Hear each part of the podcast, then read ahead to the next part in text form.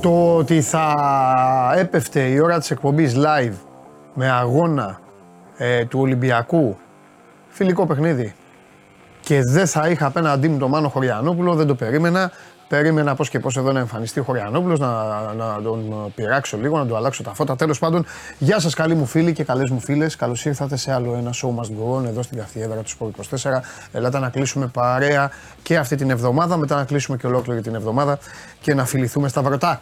Ε, είμαι ο Παντελής Διαμαντόπουλος. Σας καλωσορίζω στο μαγικό κόσμο του μπάσκετ που οι μεταγραφές διαδέχονται η μία την άλλη, λίγο πολύ αναμενόμενες και συζητημένες και εδώ και από εμάς και από εσάς. Στον κόσμο του ποδοσφαίρου που ε, οι ομάδες σας έχουν ρηχτεί στη μάχη της ενίσχυσης, στους παράλληλα παλεύουν να βάλουν λίγο τα κουτάκια στο γήπεδο σωστά και να παρουσιάσουν κάτι καλύτερο και ε, αν σίγουρα πράγματα αλλάζουν, αυτό που δεν αλλάζει είναι ότι ο Λιβάι Γκαρσία δεν σταματάει, αρπάζει τους αμυντικούς, τους βάζει στην πλάτη του και πηγαίνει. Είδα χθες τα γκολ, είδα μόνος, σας έχω πει ότι δεν βλέπω φιλικά παιχνίδια, είδα τα γκολ από το μάτς της ΣΑΕΚ, το δεύτερο τέρμα ήταν απλά με φιλική διάθεση ένας Λιβάι Γκαρσία να περιποιείται της Σαχτάρ, βέβαια, βέβαια, τώρα. Εδώ στέλνουν και οι φίλοι μου τι παικτάρα είναι και όλα αυτά, δεν θα λέμε τα ίδια, ε, θα, όλα θα, θα συζητάμε και θα λέμε τα, θα λέμε τα, τα καινούργια. Ε, αλλά αυτό το οποίο ε, οφείλω εγώ να εκφράσω τη συγκίνησή μου είναι ότι το καραφλό βέλος ακόμη και στα φιλικά παιχνίδια κάνει όλα αυτά που γουστάρουμε να βλέπουμε.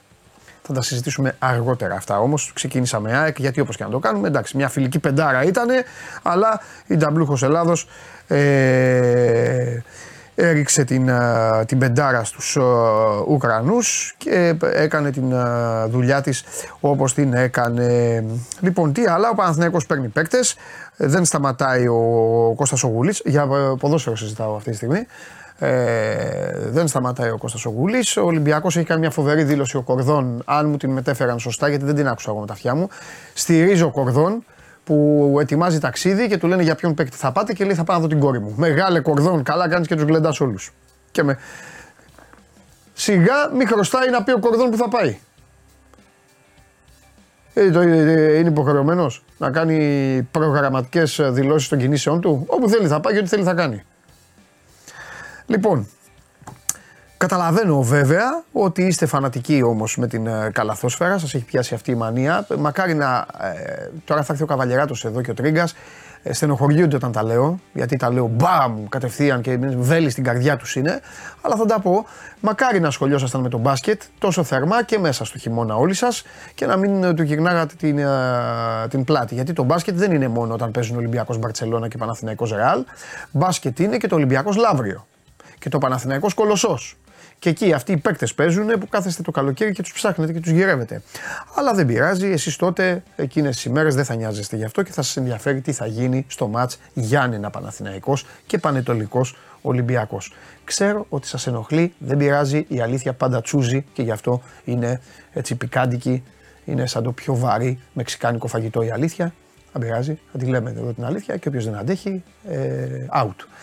Ε, την βλέπετε ολοζώντανη την εκπομπή στο κανάλι του Σπορτ είκοσι τέσσερα στο YouTube, μέσω της εφαρμογής TuneIn την ακούτε πηγαίνοντας στις βόλτες σας, Android τότε για τα αυτοκίνητα και ανεβαίνει και στο Spotify με τη μορφή podcast. Έχουν αρχίσει εδώ οι φίλοι να μου στέλνουν τις α, ε, καλημέρες τους. Αχ, τα φιλιά μου στον Νίκο τον uh, ψυχογειό που μου λέει πέστα και αυτά. Φοβερή νίκη χθες τα παιδιά.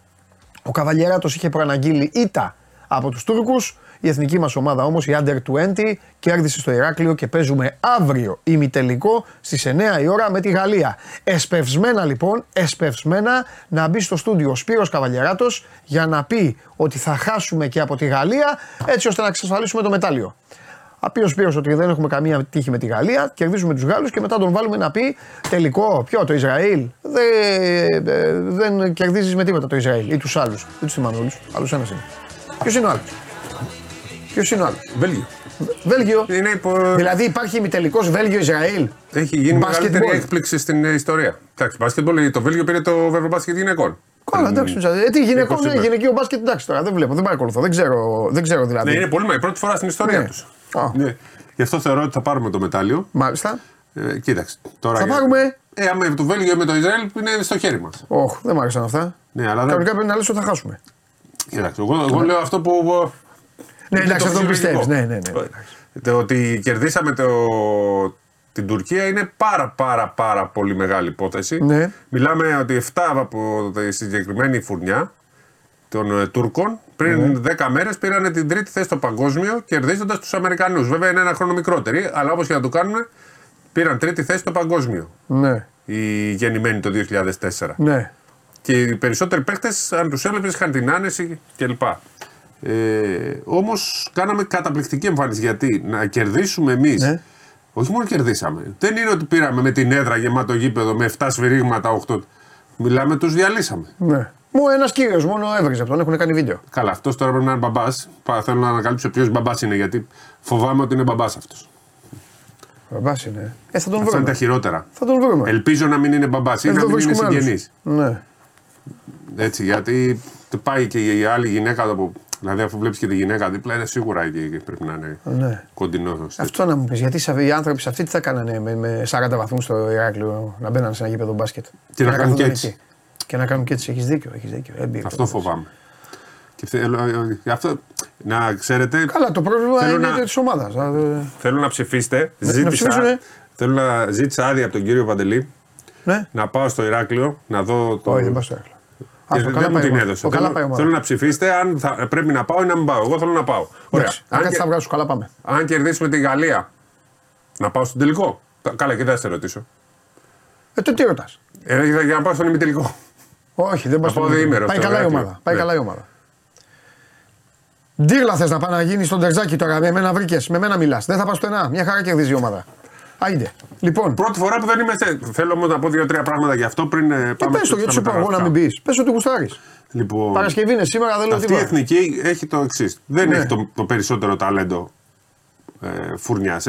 Νομίζω ότι ναι. και οι προηγούμενοι που ήταν οι δύο χιλιάδες δύο δύο χιλιάδες τρία ήταν ε, ίσως πιο έτσι, ονόματα. Ναι. Τι έχουν αυτοί οι παίκτες σε σχέση με τον παρελθόν που νομίζω ότι σιγά σιγά θα κάνει τη διαφορά και θα έχουμε και πάλι τα επόμενα χρόνια παίκτες που θα μπορέσουν να βοηθήσουν το ελληνικό μπάσκετ. Όλα ναι. αυτά τα παιδιά λοιπόν, τουλάχιστον οι έξι εφτά mm-hmm. ε, που αγωνίζονται, έχουν αγώνες πλέον στα πόδια τους.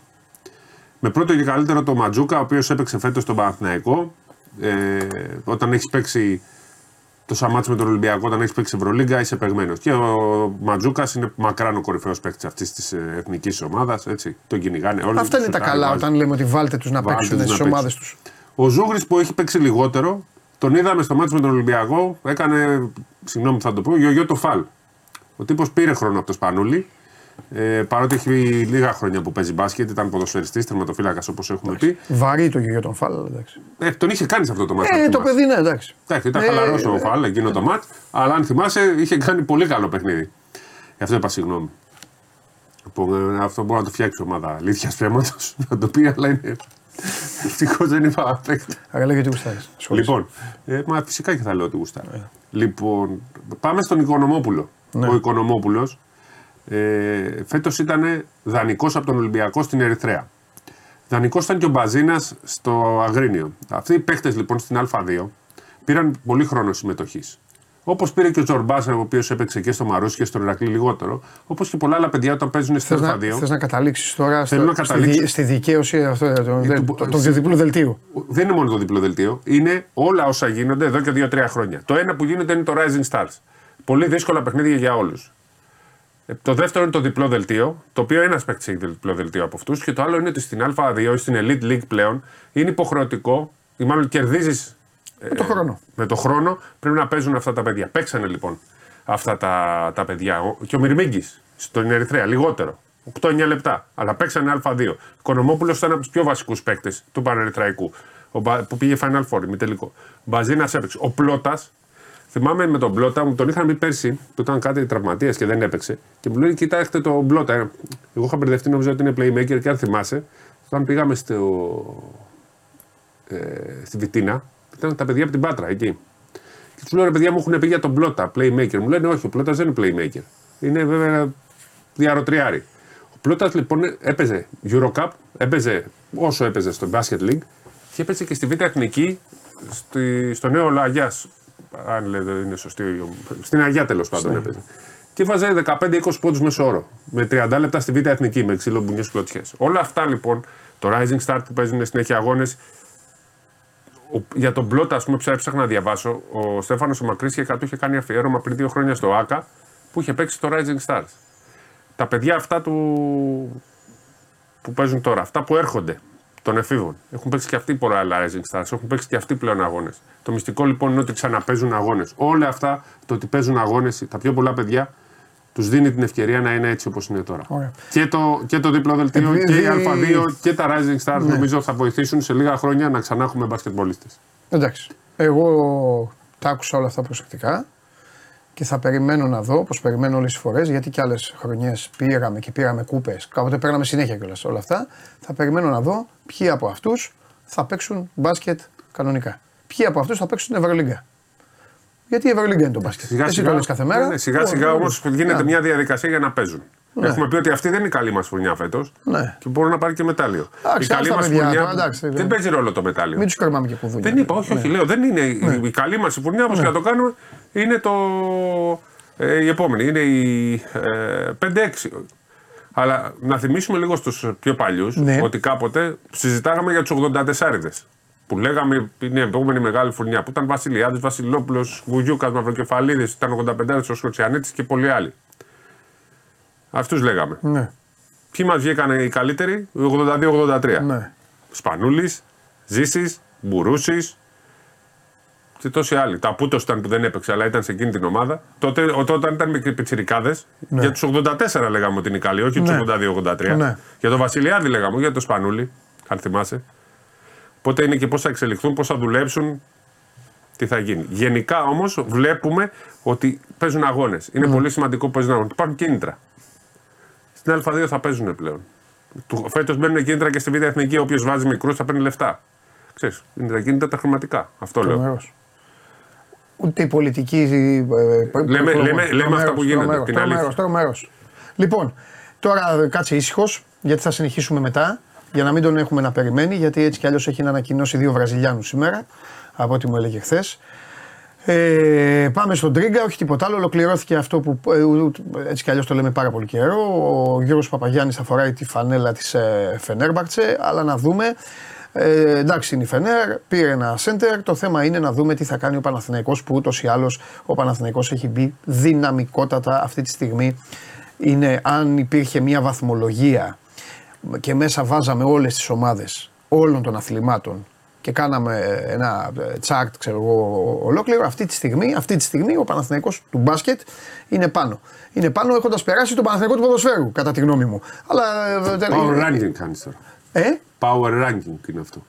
Ναι, αλλά τους βάζω όλους μέσα μου. Ναι. Βάζω όλα τα αθλήματα. Power τέλος ranking πάνω, όλων των αθλημάτων. Οπότε μπράβο. Οπότε είναι για να φόρμα, δούμε λοιπόν. Καταλαβαίνεις. Το power ranking είναι η φόρμα. Ναι, ναι, ναι. ναι, ναι, ναι. Καλά το λέω, κύριε Τρίγκα. Έλα, Αλέξανδρε. Πριν, ε, καλησπέρα. Ναι. Πριν πούμε για τον Παναθηναϊκό. Ε, ε, βέβαια, να ανακοινώσει τον Βραζιλιάνο εδώ. Κάνε μια ανακοίνωση, ένα αποκλειστικό εδώ στην εκπομπή, ρε φίλε. Τόσα θέματα βγάζουμε. Γιατί να μην βγάλουμε ένα αποκλειστικό. Η εκπομπή αυτή ανέβασε την ομάδα. Ο... Την ανέβασε. Μόνο γήπεδο δεν μπορεί να τη βρει. Μπασκετικό θέλω. Μπασκετικό, α, μπασκετικά, πες ό,τι θες.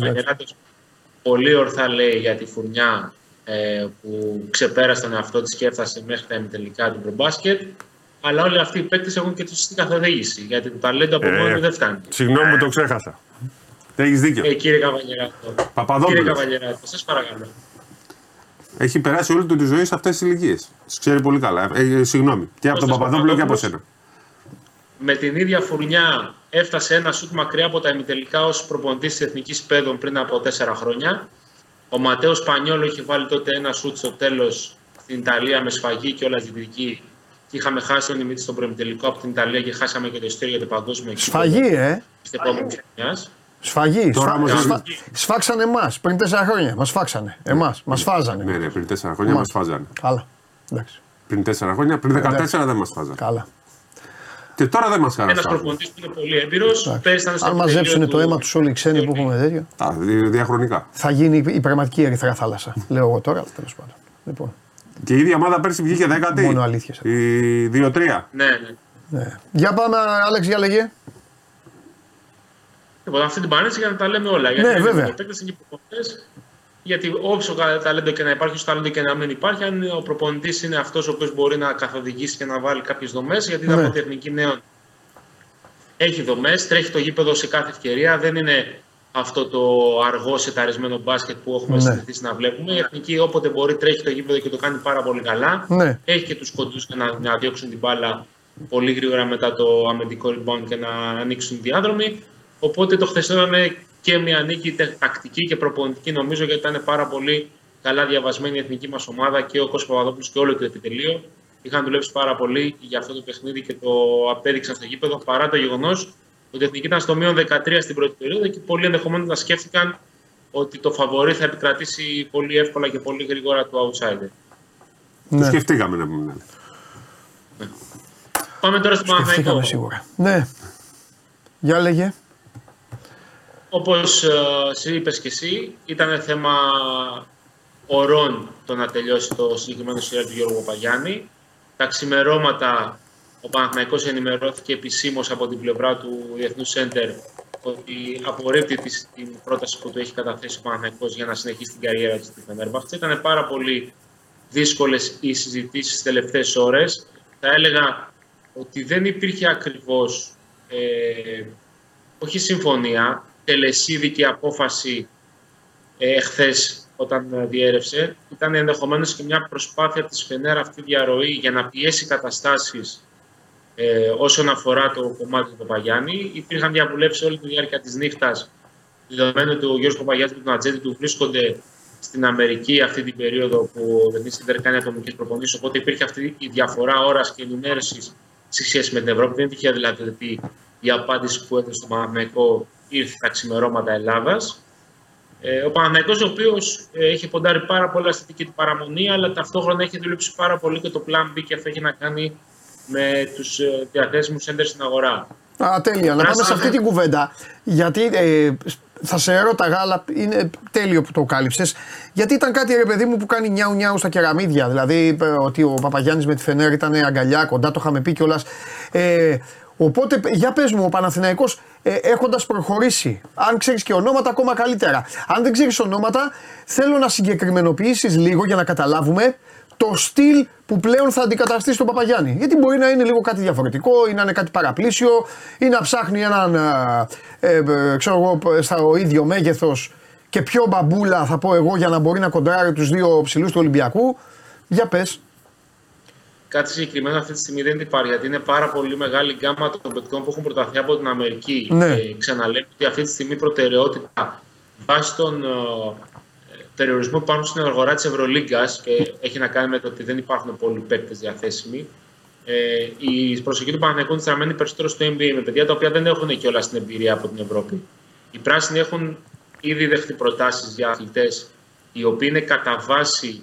Ε, πολύ καλή στο αθλητικό κομμάτι, mm. όχι τόσο καλή στο περιφερειακό σου ενδεχομένως. Πάντα μιλάμε για τη θέση πέντε, έτσι, όχι για τη θέση τέσσερα. Ναι, ναι, ναι. Ε, και ουσιαστικά το ξεσκαρτάρισμα θα γίνει και τις επόμενες ημέρες, τις ημέρες που θα έρθουν. Ο Παναθηναϊκός ε, δεν βιάζεται, δεν πιέζεται να κλείσει ένα πολύ μεγάλο όνομα για τη θέση του Center. Έχει δώσει ένα μεγάλο συμβόλαιο στο Λεσόρ.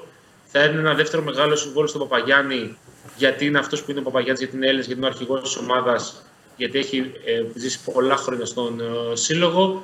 Ε, οι πράσινοι τώρα κοιτάζουν την αγορά να δουν τι ακριβώς τους κάνει, τι ακριβώς κουμπώνει και με τους ε, υπόλοιπους ψηλούς. Ε, δεν αποκλείω να προσπαθήσει να τρέξει τις επόμενες ημέρες κάποιες από αυτές τις περιπτώσεις. Επειδή όμως μιλάμε για αγορά N B A, για free agents και για το γεγονός ότι η πλειονότητα των παικτών οι οποίοι είναι αυτή τη στιγμή ελεύθεροι από την Αμερική δεν έχουν παίξει στην Ευρώπη.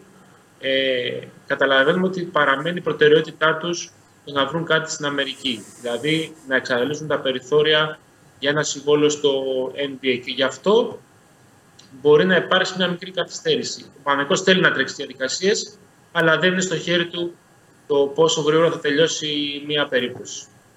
Ναι. Ποιο, ε, ποιο θα βάλει αρχηγό τώρα ο Παναθηναϊκός? Ρωτάω γιατί ο Παπαπέτρου ήταν, αλλά έφυγε. Εντάξει, άμα το πάμε αρχικά λόγω χρόνων στην ομάδα, ο Παπαπέτρου είναι να μπει πάλι αρχηγός. Okay. Δηλαδή, εναλλακτική επιλογή στους Έλληνες ναι. ε, δεν υπάρχει επί της ουσίας. Δεν νομίζω να μπει δηλαδή ο Σλούκας αρχηγός στον Παναθηναϊκό. Ναι. Να το θέσω έτσι. Νομίζω ότι η πιθανότερη επιλογή είναι ο Παπαπέτρου, αλλά αυτό το δούμε και στη, στην πορεία. Ε, βέβαια, με αυτή τη λογική, αφού. Ε, κάναμε πίσω τώρα καφενειακή συζήτηση, κάνουμε. Ε, κανέναν δεν ενδιαφέρει. Απλά τώρα έτσι για να χαλαρώνουμε λίγο παρασκευιάτικα. Ο Μίτογλου. Ο Μίτογλου έχει παίξει περισσότερα χρόνια στον Παναθηναϊκό από τον Παπαπέτρου. Σας κάνω δύσκολη ερώτηση τώρα, δεν, δεν θυμάμαι. Ε, όχι, γιατί ο, νομίζω ότι ήταν το ίδιο καλοκαίρι το δεκαοκτώ, ναι. αλλά ο Μίτογλου έφυγε το είκοσι ένα και ο Παπαπέτρου έφυγε το είκοσι δύο. Ναι. Πήγανε μαζί. Δεν θυμάμαι. Τότε πήγε. Ε, έχω την αίσθηση ότι ήταν το δεκαοκτώ. Καλά, άμα είναι εδώ, κανένα, έχω εδώ τους φανατήλες. Άμα είναι κανένας εδώ, θα το. Το καλοκαίρι που έφυγε ο Παπαπέτρου ναι. ήταν ελεύθερη, αν δεν κάνω λάθος. Ε, όχι, ο Μίτογλου έφυγε πιο πριν. Όχι, πιο πριν. δέκα, ε, ε, αυτό σου λέω. Πιο πριν έφυγε ο Μίτογκλου από τον Παπαπέτρου. Πιο πριν έφυγε, αλλά νομίζω ότι Πότε πήγε. πήγε Πρέπει να ήταν ένα καλοκαίρι νωρίτερα. Το δεκαεπτά, δεν το θυμάμαι τώρα απ' έξω, να το κοιτάξω κιόλας αν είναι. Ε, ουσιαστικά όταν είχε πάει ο Μίτογκλου στον Παναθηναϊκό. δεκαεπτά ο Μίτογκλου με ενημερώνει Ναυροζίδης, δεκαοκτώ, οπότε έχουν παίξει τα ίδια χρόνια. Άρα είναι σωστή ναι. η, η, η ασφαλίτικη ερώτηση που κάνω. Γιατί να μην είναι ο Μίτογκλου αρχηγός? Όταν πήγε ο Μίτογκλου στον Παναθηναϊκό, ναι. πήγε και ο Βεζέγκος στον Ολυμπιακό. Ναι, οκ. Okay. Ναι. Ο, Μίτο, ο Βεζέγκοφ πήγε όταν πήγε ο Παπαπέτρου. Σίγουρος. Ναι, ναι. Τα αντικαταστάτη του Παπαπέτρου ήταν. Δεν το θυμάμαι εγώ το τελάσσο, με συγχωρείς. Ο Βεζέγκοφ ήταν αντικαταστάτη του Παπαπέτρου. δεκαοκτώ, ναι, σωστό, σωστό. σωστό. Ε... Ωραία, ήταν τα φορά. Οκ, εντάξει, εντάξει. Λοιπόν, ωραία. Ε, δε, άλλα νέα. Αλλά ναι, δεν υπάρχουν επί της ουσίας. Ο Παναθηναϊκός θα προσπαθήσει τις επόμενες μέρες να τελειώσει και το θέμα του Κάιλ Γκάι. Είναι ο παίκτης που αναφέραμε και χθες ότι υπάρχει βάση yeah. αυτό που ανέφεραν οι Ισπανοί.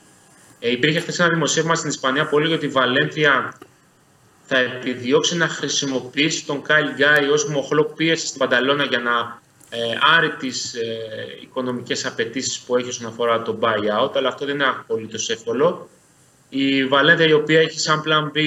Αν δεν προκύψει συμφωνία με για το θέμα του Κάιλ Γκάι, το Ματ Τόμας, ο οποίος αποχωρεί από τον Παναθηναϊκό. Και εδώ είναι μια τράπα που μπορεί να γίνει, δηλαδή ε, να κλείσει ο Παναθηναϊκός τον Κάιλ Γκάι και να πάει η Βαλένθια στο Ματ Τόμας που θα βγει από το συμβόλαιο Παναθηναϊκού. Δύο παίκτες που μοιάζουν αρκετά όσον αφορά την ικανότητα στο περιφερειακό σουτ, αλλά είναι διαφορετικός ο τρόπος με τον οποίο εκτελεί. Ο Ματ Τόμας είναι ένα παιδί το οποίο περιμένει σχεδόν καταπληκτικότητα την ομάδα να δημιουργήσει για εκείνον, ενώ ο Κάιλ Γκάι μπορεί να παίξει και με την μπάλα στα χέρια και να σουτάρει μετά από τρίπλα, μετά από ένα pick and roll. Τώρα, και για να το. Μιας και είναι ουσιαστικά ημέρες ε, συζητήσεων και αναλύσεων περί Φενέρμπαχτσε και Παναθηναϊκού, να αναφέρουμε για ακόμη μια φορά πως θέμα Tyler Dorsey στον Παναθηναϊκό δεν πρόκειται να υπάρξει, τουλάχιστον με τα υπάρχοντα δεδομένα. Η Φενέρ δεν είναι στο ελάχιστο διατεθειμένη να βγει από το συμβόλαιο που έχει υπογράψει τον Φεβρουάριο με τον Τάιλερ Ντόρσεϊ. Ο Δημήτρης Τούτης τον θέλει πάρα πολύ στην Κωνσταντινούπολη. Δεν συζητάει οποιοδήποτε ενδεχόμενο να τον αφήσει τον, ελεύθερο. Ε, ε, τον θέλει ή δεν θέλει να πάει στον Παναθηναϊκό? Και το λέω ευθέως. Πάει μια διαφορά εδώ. Ε? Τον θέλει στη Φενέρμπαχτσε. Τον θέλει. Τώρα που πήρε και τον Ισραηλινό, κουμπώνει μανούλα. Πάντως αυτά που είπε και ο Γιαννακόπουλος. Αυτά... Εγώ στις προβλέψεις πάντως. Αυτά είπε ο Γιαννακόπουλος. Εγώ στις προβλέψεις.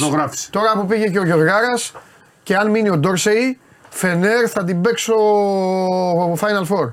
Σας τα λέω από τώρα. Φενέρ θα βάλω Final Four. Με, περιμένω με οι δύο. Περιμένω, ναι, με Μάρτα The Playmaker. Περιμένω τις δύο ελληνικές ομάδες. ε, καλά, την άλλη θέση ξέρετε.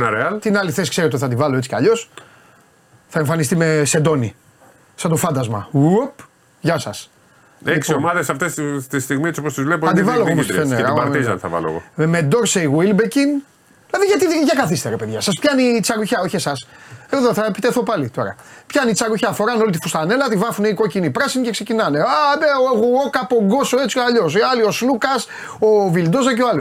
Ο άλλο θα έχει Μάρνταρ, Ντόρσεϊ, Γουίλμπεκιν, ε, Γκούντουριτς, έλα με παρατάτε. Γιατί να μην πει αυτός, γιατί να μην πει. Μάρταρ, Ντόρσεϊ, Γουίλμπεκιν, τι, τι είναι αυτό. Τι, τι είναι αυτά. Αυτοί δεν παίκτες. Δεν είναι και τίποτα τρομερό. Δεν είναι και τίποτα τρομερό.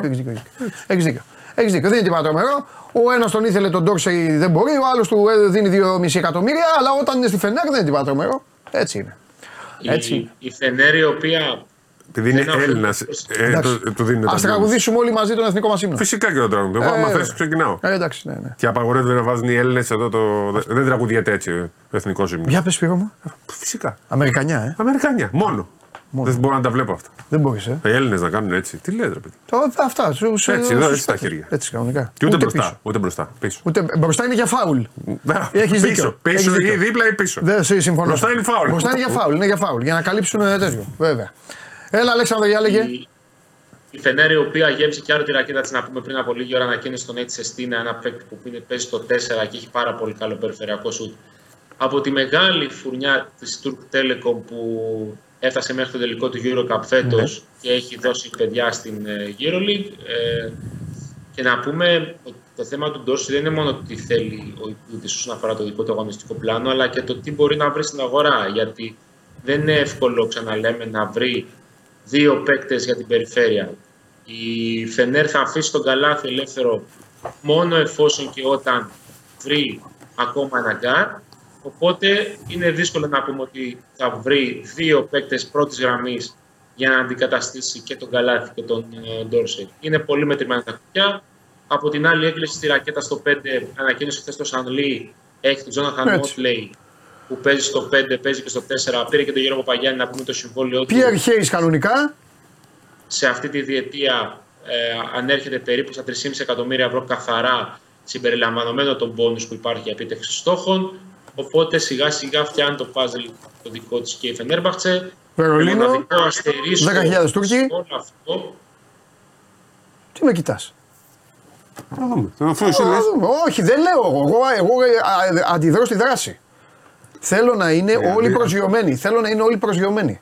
Δεν Προ, υπάρχουν σύννεφα. Προσγειωθείτε. Έτσι, μπράβο. Προσγειωθείτε. Ψυχαρημία. Και οι ξένοι παίζουν. Λεφτά, έχουν και λεφτά. Δίνουν. Λοιπόν, τελειώσουμε τον Παναθηναϊκό. Έχουμε να συζητήσουμε κάτι πολύ σοβαρό. Να τελειώσουμε τη Φενέρ. Άντε, τελειώνει και με τη Φενέρ. Εντάξει. Έχουμε μια παρέτηση ε, σοκ. Να τον πλακώσουμε. Α. Την Basket League. Τι εννοείς. Έφυγε ο Λιμιάτης. Το Λαύριο. Ναι. Γιατί. Διαφορά φιλοσοφίας. Ε, τι φιλοσοφία έκανε στο Λαύριο. Δεν ξέρω. Αυτό, αυτή είναι η επίσημη ανακοίνωση. Θα μάθουμε. Ναι. Δεν μ' άρεσε αυτό. Ολοκλήρωση για τη Φενέρ, Αλεξάνδρε μου. Και θέλω να, μπο, να πούμε και για ΑΕΚ. Έχω εδώ αεξίδες. Την εκπομπή βλέπουν και αεξίδες. Το Μακρέι το Τρίγκας, γιατί είναι πολύ μεγάλη μεταγραφή. Ε, βέβαια. Αλλά Λιβάη, την καλύτερο. Λιβάη Γκαρσία του μπάσκετ. Έτσι μου ήρθε. Εντάξει, γιατί όχι Άμραμπατ που είναι καραφλοβέλος. Ναι, αλλά δε, ο Μακρύ έχει το ταλέντο του καραφλού βέλους να αποβάλλεται στο δώδεκα και αυτό δεν έχει. Ισοχάσει κάπου εκεί που ήταν τέτοια κάνανε. Ναι, για πάμε. Δεν μπορεί να κοπανάγανε τους άλλους, όχι, αυτό το κάνει Μακάμπι. Για πες, Άλεξ. Μοναδικός αστερίσκος όσον αφορά την περιφέρεια της Φενέρ είναι να ξαναπροκύψει θέμα Κόρι Χίγγινς και το λέμε αυτό γιατί η Μπαρτσελώνα ε, παρουσιάζεται πάρα πολύ ασαφ, ασταθής και ασαφής στο δικό του κομμάτι. Ε, είναι πραγματικά λίγο περίεργη η κατάσταση στην Μπαρτσελόνα σχετικά με το ποιους θέλουν, ποιους δεν θέλουν, ποιους κρατάνε, ποιους διώχνουν. Ε, δεν θα ήταν υπερβολή να πούμε ότι κάθε εβδομάδα που περνά αλλάζει και η απόφαση για τον Κόρι Χίγγινς. Θα ήταν να φύγει, να βρεθεί μια συμβαστική λύση. Μετά ενημερώθηκε ότι υπολογίζεται να εξαντλήσει το συμβολαιό του. Αλλά ξαφνικά και πάλι έχει ξεκινήσει μια παραφιλολογία σχετικά με το αν θα μείνει, αν θα φύγει, αν χωράει ή αν δεν χωράει. Η Μπαρτσελόνα, η οποία ανακοίνωσε τον Νταρίο Μπριθουέλα χθες, ενισχύοντας ακόμη περισσότερο τον... το Νταρίο Μπριθουέλα. Τον πήρε τον Μπριθουέλα, δεν το πήρα χαμπάρι αυτό. Mm. Καλός σουτέρ. Τριετές συμβόλαιο.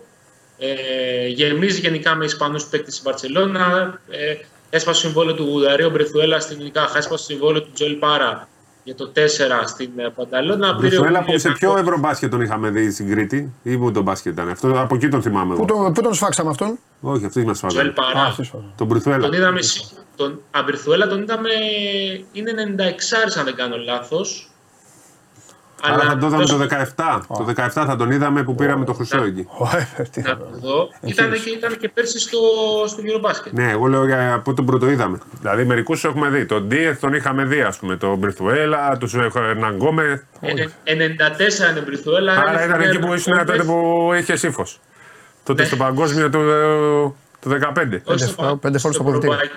Το Ευρωμπάσκετ του δεκατέσσερα. Το Ευρωμπάσκετ του δεκατέσσερα τον είδαμε. Με εθνική να έχει Μποχορίδη, Καμπερίδη, Διαμαντάκο και απέναντι να είναι ο Γουίλερ Ναγκόμπες. Και τραυματία Παπαπέτρου τελευταία στιγμή, αν θυμάσαι. Ε, βέβαια. Εγώ όλους αυτούς, Καμπερίδη. Ποιος πήρε το χρυσό? Τον Μπριθουέλα. Α, ήταν ο Οσμάν το πήρε. Ναι, Μπριθουέλα, Οσμάν στο τελικό. Έχεις δίκιο. Πρώτη σειρά. Ο Οσμάν τώρα των Καβαλίρς. Πού είναι τώρα ο Οσμάν? Όχι, στους. Αφού δεν γέμισε ψυχολογικά αυτά τα παιδιά. Ή ακόμα ένα Καβαλίρς. Πήγε με ανταλλαγή στους Μαϊάμι Χιτ, δεν θυμάμαι. Σε γελάσω. Λοιπόν, το μόνο που θέλω εγώ να πω και τελειώνω την τριγκολογία. Ε, επειδή σας ζάλισα λίγο με τη Φενέρα, αλλά κρατήστε τη στο μυαλό σας και τα ξαναλέμε, είναι τι θα γίνει ο φίλος μας ο Νίκ Καλάθης. Πιστεύω ότι κάποια στιγμή θα λυθεί το συμβόλαιο του. Ε, πιστεύω και, το, και ο... Αλλά υπάρχει η ομάδα που τον περιμένει με ανοιχτές αγκάλες και φοράει μαύρα. Μπράβο. Αφού τον πήραν το Μάρνταρ, ναι. Ο Μάρνταρ θα παίξει κανονικά στη Φενέρ ή θα υπάρχει κανένα πρόβλημα? Γιατί το λες? Αφού έχουν πάει στα δικαστήρια. Έχουν πάει στα δικαστήρια για το συμβόλαιο. Τώρα αυτός πήρε μου. Μόνο οι νομικοί εκπρόσωποι των το, δύο πλευρών το ξέρουν. Ωραία. Λοιπόν, τι, τι ψάχνει τώρα ο Κοτσόλης, τι ψάχνει η ομάδα Αναστασίου? Εγώ αριστερό δεν την εγκαταλείπω, δεν την εγκαταλείπω. Είδες, ρωτάω κάθε φορά.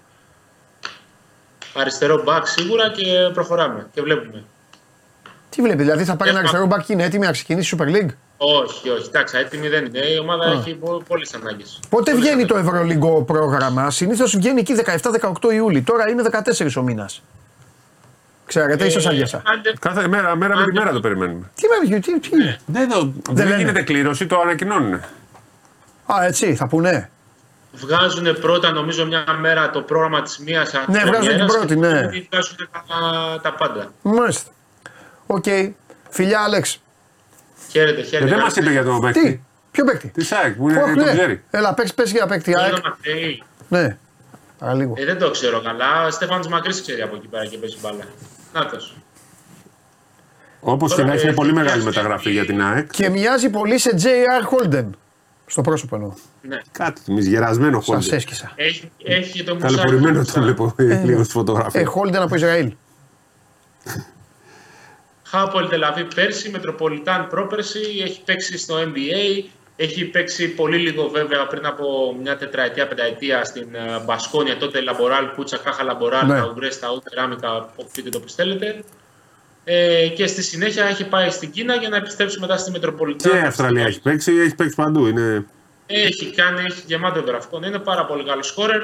είκοσι πέντε πόντους σε κάθε μάτσα έχει αυτός. Τον στηρίζω. Αυτός είναι παίκτης που θα κουβαλάει την άκρη της. Πάμε, μας βαλίσατε. Το πρωτάθλημα δύσκολο να έχει είκοσι πέντε, αλλά δεκαπέντε γιατί, θα τους έχει. Ποιος θα τους σταματήσει? Είναι πολύ μεγάλη μεταγραφή για την ΑΕΚ. Βλέπουμε ότι ενισχύονται οι ομάδες και είναι πάρα πολύ σημαντικό. Όχι, θα βγάλεις λόγο. Θα βγάλω λόγο γιατί. Ναι, ναι, ναι, πλέον... ναι, θα θέλω να το ακούσουμε. Αλέξη, μείνε και εσύ να ακούσουμε τον. τον... Έχει βγάλει ήδη ένα διάγγελμα και τώρα θα βγάλει και δεύτερο. Σιγά-σιγά.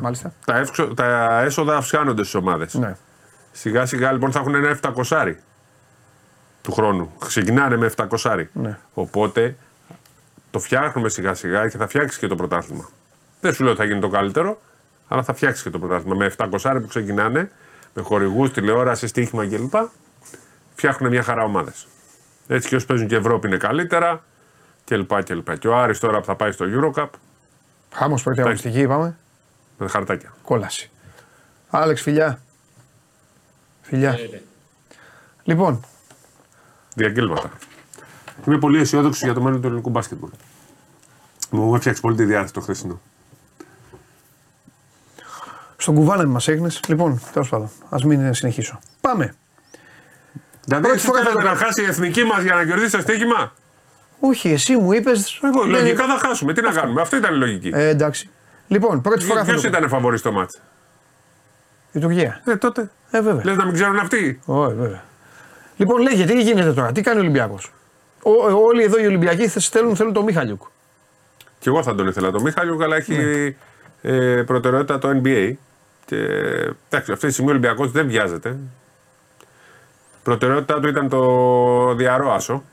Ναι. Να, δηλαδή να πάρει ένα διαρροάσο. Mm-hmm. Εκεί κοιτάει ο Ολυμπιακός, αλλά στο τέλος, επειδή υπάρχει πάρα πολλής χρόνος. Και ε, στο Εν Μπι Έι. Ε, όλες οι ομάδες, όλοι οι παίχτες κοιτούν πότε θα βρουν συμβόλαιο. Εντάξει, το όνομα του Μίχαλιου το έχουμε αναφέρει γενικά, όχι για τον Ολυμπιακό, αλλά και για τον Παναθηναϊκό. Είναι ένας παίκτης πάρα πολύ καλός, τον είδαμε και με την Εθνική Ουκρανίας. Είναι ενενήντα οκτώ διαρροτριάρι, σουτ, διείσδυση, τα πάντα, άμυνα. Είναι πολύ καλό πακέτο και σε όχι πολύ μεγάλη τιμή. Αλλά ε, δεν μπορεί να πάει μια ομάδα να περιμένει τον Μίχαλιουκ, γιατί αυτός θέλει να παίξει στο Ν Μπι Έι. Το έχουμε πει, το έχει πει και ο Χάρης Σταύρου που τον ξέρει πάρα πολύ καλά, ότι είναι ένας παίκτης ιδανικός για την Ευρώπη. Νομίζω ότι αν στην πορεία δεν έχει κλείσει κάποιος παίκτης, ίσως να τον κοιτάξουν και οι δύο. Έτσι. Αλλά ο Ολυμπιακός αυτή τη στιγμή προσπάθησε να πάρει ένα διαρροάσο πολύ καλό. Αυτό κοιτάει και περιμένουμε να δούμε αν θα υπάρξει εξέλιξη σε αυτό το κομμάτι. Mm. Εκεί το ρίχνει το, το βάρος ο Ολυμπιακός, αφού έκλεισε την. Ε, ε, τους ψηλούς ουσιαστικά με τους ξένους, για τις θέσεις των ξένων. Τώρα θα δούμε τι θα κάνει μετά το σαράντα πέντε. Ε, δεν ξέρω αν θα προχωρήσει με τον Ντανούλη, γιατί το Προμηθέας τον έχει, τον υπολογίζει για το ρόστερ του την επόμενη σεζόν. Πολλοί άρχισαν να λένε χθες για τον Ζούγκρη επειδή τον είδανε σε ένα μάτς. Θα έλεγα ότι αν θέλουμε το καλό του ελληνικού μπάσκετ και αν θέλει ο Ολυμπιακός να πάρει κάποια στιγμή ένα έτοιμο παίχτη και όχι ένα ε, ταλεντάκι, πρέπει να τον αφήσουν να παίζουν παίχτες αυτοί στο, στο Περιστέρι και σε τέτοιες ομάδες για να γίνουν αυτοί που πρέπει. Αν αρχίζουν και τους παίρνουν από τα είκοσι και μόνο και μόνο για να συμπληρώνουν και να παίζουν ε, χρόνο ε, στο πρωτάθλημα όταν τελειώνουν όλα, νομίζω ότι δεν κάνουν καλό. Ο Ζούγρης έχει όλο το, το μέλλον μπροστά του. Για μένα το ιδανικό για αυτόν είναι να μείνει στο Περιστέρι και να τον έχει ο Σπανούλης και να τον εκμεταλλευτεί. Αυτή είναι η δική μου θέση. Ωραία. Δύο τρεις παίκτες θα πάρει ο Ολυμπιακός και τελείωσε. Εκεί μένει. Ναι. Δηλαδή τέσσερις παίκτες θα πάρει ο Παναθηναϊκός, δύο τρεις παίκτες θα πάρει ο Ολυμπιακός. Ο Ολυμπιακός είναι να πάρει γκάρντ. Να, γιατί λες τρεις? Θα σου πω γιατί λέω. Γιατί, γιατί θα, θα, πάρει, θα, πάρει θα πάρει σίγουρα κοντό. Ναι. Θα πάρει σίγουρα τεσσάρων πεντάρι και έναν Έλληνα. Και πάντα ο Ολυμπιακός, πάντα, πάντα, πάντα ε, τον Αύγουστο, συνήθως yeah. Ιούλιο-Αύγουστο, ανακοινώνει ένα παιδί και πλακώνει οι Ολυμπιακοί και λένε πω πω τι παίκταρας αυτός είναι καλός, αυτός είναι έτσι. Όπως έτσι, και να έχει πρέπει να είναι Έλληνας ο ένας. Ναι. Γιατί αν δεν πάρει Έλληνας δεν βγαίνουν. Ναι, δεν θα πρέπει ναι. να κρατήσει ναι. τον Οικονομόπουλο, ας πούμε. Ναι, όχι για Έλληνες. Έτσι. Ναι. Γιατί αν δεν πάρει Έλληνα θα. Mm. Άρα και για την άποψή μου ότι. Πάπα και δύο Έλληνες. Ναι. Ε... Πρέπει να το δει. Ο Οικονομόπουλος για μένα πρέπει να φύγει να πάει να παίξει Α1 Basket League πλέον, όχι στην Elite League, να, να δείξει και εκεί ποιος είναι. Υπάρχει ο Τσάμις, υπάρχει ο Κολοβέρος, υπάρχουν τέτοιοι παίχτες για τον Ολυμπιακό, αλλά νομίζω ότι πρέπει να, να, να παίζουν για mm-hmm. να γίνουν κάποια στιγμή να αγωνιστούν στον Ολυμπιακό. Ναι. Ε, στέλνουν συνέχεια για τον Τρίσταν, για το γιο του Ντούσκο. Ανήκει στην Παρτίζαν πάντως. Δεν είναι ναι. ελεύθερος. Καλά κάνεις και το λες γιατί στέλνουν συνέχεια. Ναι. Ε, και... Η Παρτί δεν υπάρχει περίπτωση να τον αφήσει. Ναι. Έτσι. Αν τώρα, τώρα μπορεί κάποιος να πάει να τον αγοράσει. Είναι, είναι μια περίπτωση πάντως. Επειδή έχει ελληνικό διαβατήριο κι αυτός. Mm-hmm. Ωραία. Ο Τρίσταν για να πούμε ότι έπαιζε παιδικό στον Ολυμπιακό. Ναι, ναι, ναι. Και έφυγε ναι, ναι, για τη Ρεάλ. Το ξέρουν αυτό. Είναι παιδί του Ολυμπιακού. Μάλιστα. Κάτι άλλο. Όχι, δεν, δεν έχω αυτή τη στιγμή. Είσαι φοβερός. Σίγουρα δεν μου δίνεις άδεια να φύγω. Όχι, όχι, όχι. Κάτσε εδώ. Κάτσε να κερδίσουμε. Όχι στην Ελλάδα. Στην Αθήνα. Τα χαμένα. Θα με κυνηγάει ο Μπάμπης. Εδώ ναι. Λοιπόν, προσέξτε τώρα να δείτε τι συμβαίνει. Έχετε έναν ξαφνικό έρωτα με το μπάσκετ όλοι σας, σας πιάνει. Ο έρωτας με το μπάσκετ σας πιάνει τα καλοκαίρια με τις μεταγραφές και αν η ομάδα σας πηγαίνει για το καλά στα play-off της Ευρωλίγκας και στα Final Four. Μια εβδομάδα σας πιάνει στους τελικούς του πρωταθλήματος, όσοι είστε Ολυμπιακοί Παναθηναϊκοί αναλόγως ποιος είναι ο καλύτερος για να κοροϊδεύει τον άλλο. Και όλη την άλλη εποχή ούτε ασχολείστε. Αυτή είναι η αλήθεια. Και έχει να κάνει με το ογδόντα με ογδόντα πέντε τοις εκατό, όχι όλους. Αλλά είναι ένα μικρό ποσοστό, δέκα με δεκαπέντε τοις εκατό. Λοιπόν, όσο και να πονάει λοιπόν αυτή η αλήθεια, οι κινήσεις του μπασκετικού Παναθηναϊκού μέχρι τώρα έχουν κλέψει την παράσταση, αλλά η ομάδα η οποία μπήκε δυνατά στη μεταγραφολογία του καλοκαιριού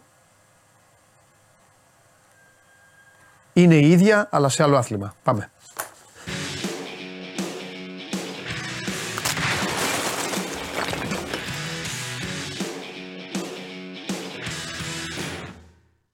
Και του λόγου του αληθές, καλημέρα. Καλημέρα Κώστα. Του λόγου του αληθές είναι το εξής, ότι ξημερώνει Παρασκευή και ο Κώστας ο Γουλής παίρνει πάλι παίκτη. Πέμπτη μεταγραφή. Την Γετβάη, Κροάτης διεθνής, είκοσι έξι φορές διεθνής με δύο γκολ. Όχι τα τελευταία ένα-δύο χρόνια. Ε, ήταν μέλος της ομάδας που πήγε στον τελικό του Μουντιάλ του δύο χιλιάδες δεκαοκτώ. Πάρα πολύ καλή επιλογή για μένα. Προσωπική μου άποψη, στον κήπο θα τα δούμε όλα βέβαια. Γιατί είναι ένας προσφαιριστής που όντως μπορεί να μπει σφήνα στο δίδυμο Σέκεφελντ Μάγνουσον και μεγαλώνει πολύ το βάθος και ποιοτικά και αγωνιστικά και σε όλα τα επίπεδα, σε όλο το ρόστερ και στο κέντρο της άμυνας του Παναθηναϊκού. Σίγουρα δεν διαφωνεί κανείς ότι ο Παναθηναϊκός καθυστέρησε σημαντικά στο θέμα του στόπερ αυτό το καλοκαίρι, γιατί σε δώδεκα μέρες. Ναι, καλά λέω. Είναι το πρώτο παιχνίδι με την, με την Νύπρο. Ναι, αλλά, Άλλη... αλλά έχει δύο παίκτες πάνω στους οποίους μπορεί Ακριβώς. να σταθεί. Δηλαδή, Α... καθυστέρησε, δεν θέλω να μειώσω τον παίκτη, καθυστέρησε Όχι. για τον τρίτο. Για τον το βάζω εγώ, τον βαθίζω εγώ τρίτο. Οπότε όταν έχει τους δύο βασικούς, δουλεύει η ομάδα. Χαιρετιούνται οι παίκτες της Νόρτσαλαντ και του Ολυμπιακού. Σε ένα λεπτό ξεκινάει το φιλικό παιχνίδι. Άμα γίνει τίποτα, άμα πέσει το μάτι μου, θα σας το πω. Αλλιώς θα μου το πείτε εσείς όπως γίνεται. Και θα βγει και ο Αυγουστάκης στο ημίχρονο. Έλα, Κώστα μου. Ναι, είναι ουσιαστικά στα παιχνίδια την Νύπρο θα είναι το backup στο κέντρο της άμυνας του Παναθηναϊκού. Το καλό είναι ότι οι Ρώσοι έχουν ξεκινήσει, γιατί ανοίξει η Λοκομοτίβ Μόσχας, έχουν ξεκινήσει τις προπονήσεις τους από τις δεκαοκτώ, δεκαεννέα Ιουνίου. Άρα έχει προπονήσει τα πόδια του. Δεν είναι ότι ήταν σε άδεια και θέλει και τα λοιπά. Ναι. Επίσης, κάτι που είχαμε πει και τις προηγούμενες μέρες και μας το είχαν τέλος πάντων πει και απ' έξω απ' έξω και όταν ήμασταν στην Αυστρία, ότι αν μιλούσαμε για έναν εξτρέμ, για έναν φορ, για έναν χαφ, θα ήταν διαφορετικός ο τρόπος ενταξής στην ομάδα. Το στόπερ πάντα αφομοιώνεται και σωματώνεται πολύ πιο γρήγορα. Ναι. Αν έχει προπονήσει τα πόδια του, όπως στην προηγουμένη περίπτωση ο Γεβντάι. Να σου πω, βάλε, δε, τα... δε, βάλε μας. Ε... Οικονομικά και τα λοιπά να πούμε λίγο. Βάλε τα, μας τα, λίγο τα... στα... Όχι, λίγο στα χαρακτηριστικά. Ναι, πες τα οικονομικά για τους κουτσομπόλιδες. Γιατί εγώ πάντα Αχ, λέω ότι σας νοιάζει πόσα λεφτά πά, αλλά οκ. Okay. Είναι σημαντικό, θα σου το εξηγήσω γιατί. Εγώ θέλω στο γήπεδο είναι... λίγο να μου τον βάλεις. Εμένα αυτά ναι. με καίνε. Πριν στο... αρχίζω δηλαδή να τον καράσω. Πλάκα κανένα πάμε. Στο κομμάτι οικονομικό, ο Παναθηναϊκός, αν και δεν το συνηθίζει, αλλά ουσιαστικά είναι μεταγραφή, είναι δανεισμός με οψιόν αγοράς. Οκ. Πόσο η οψιόν?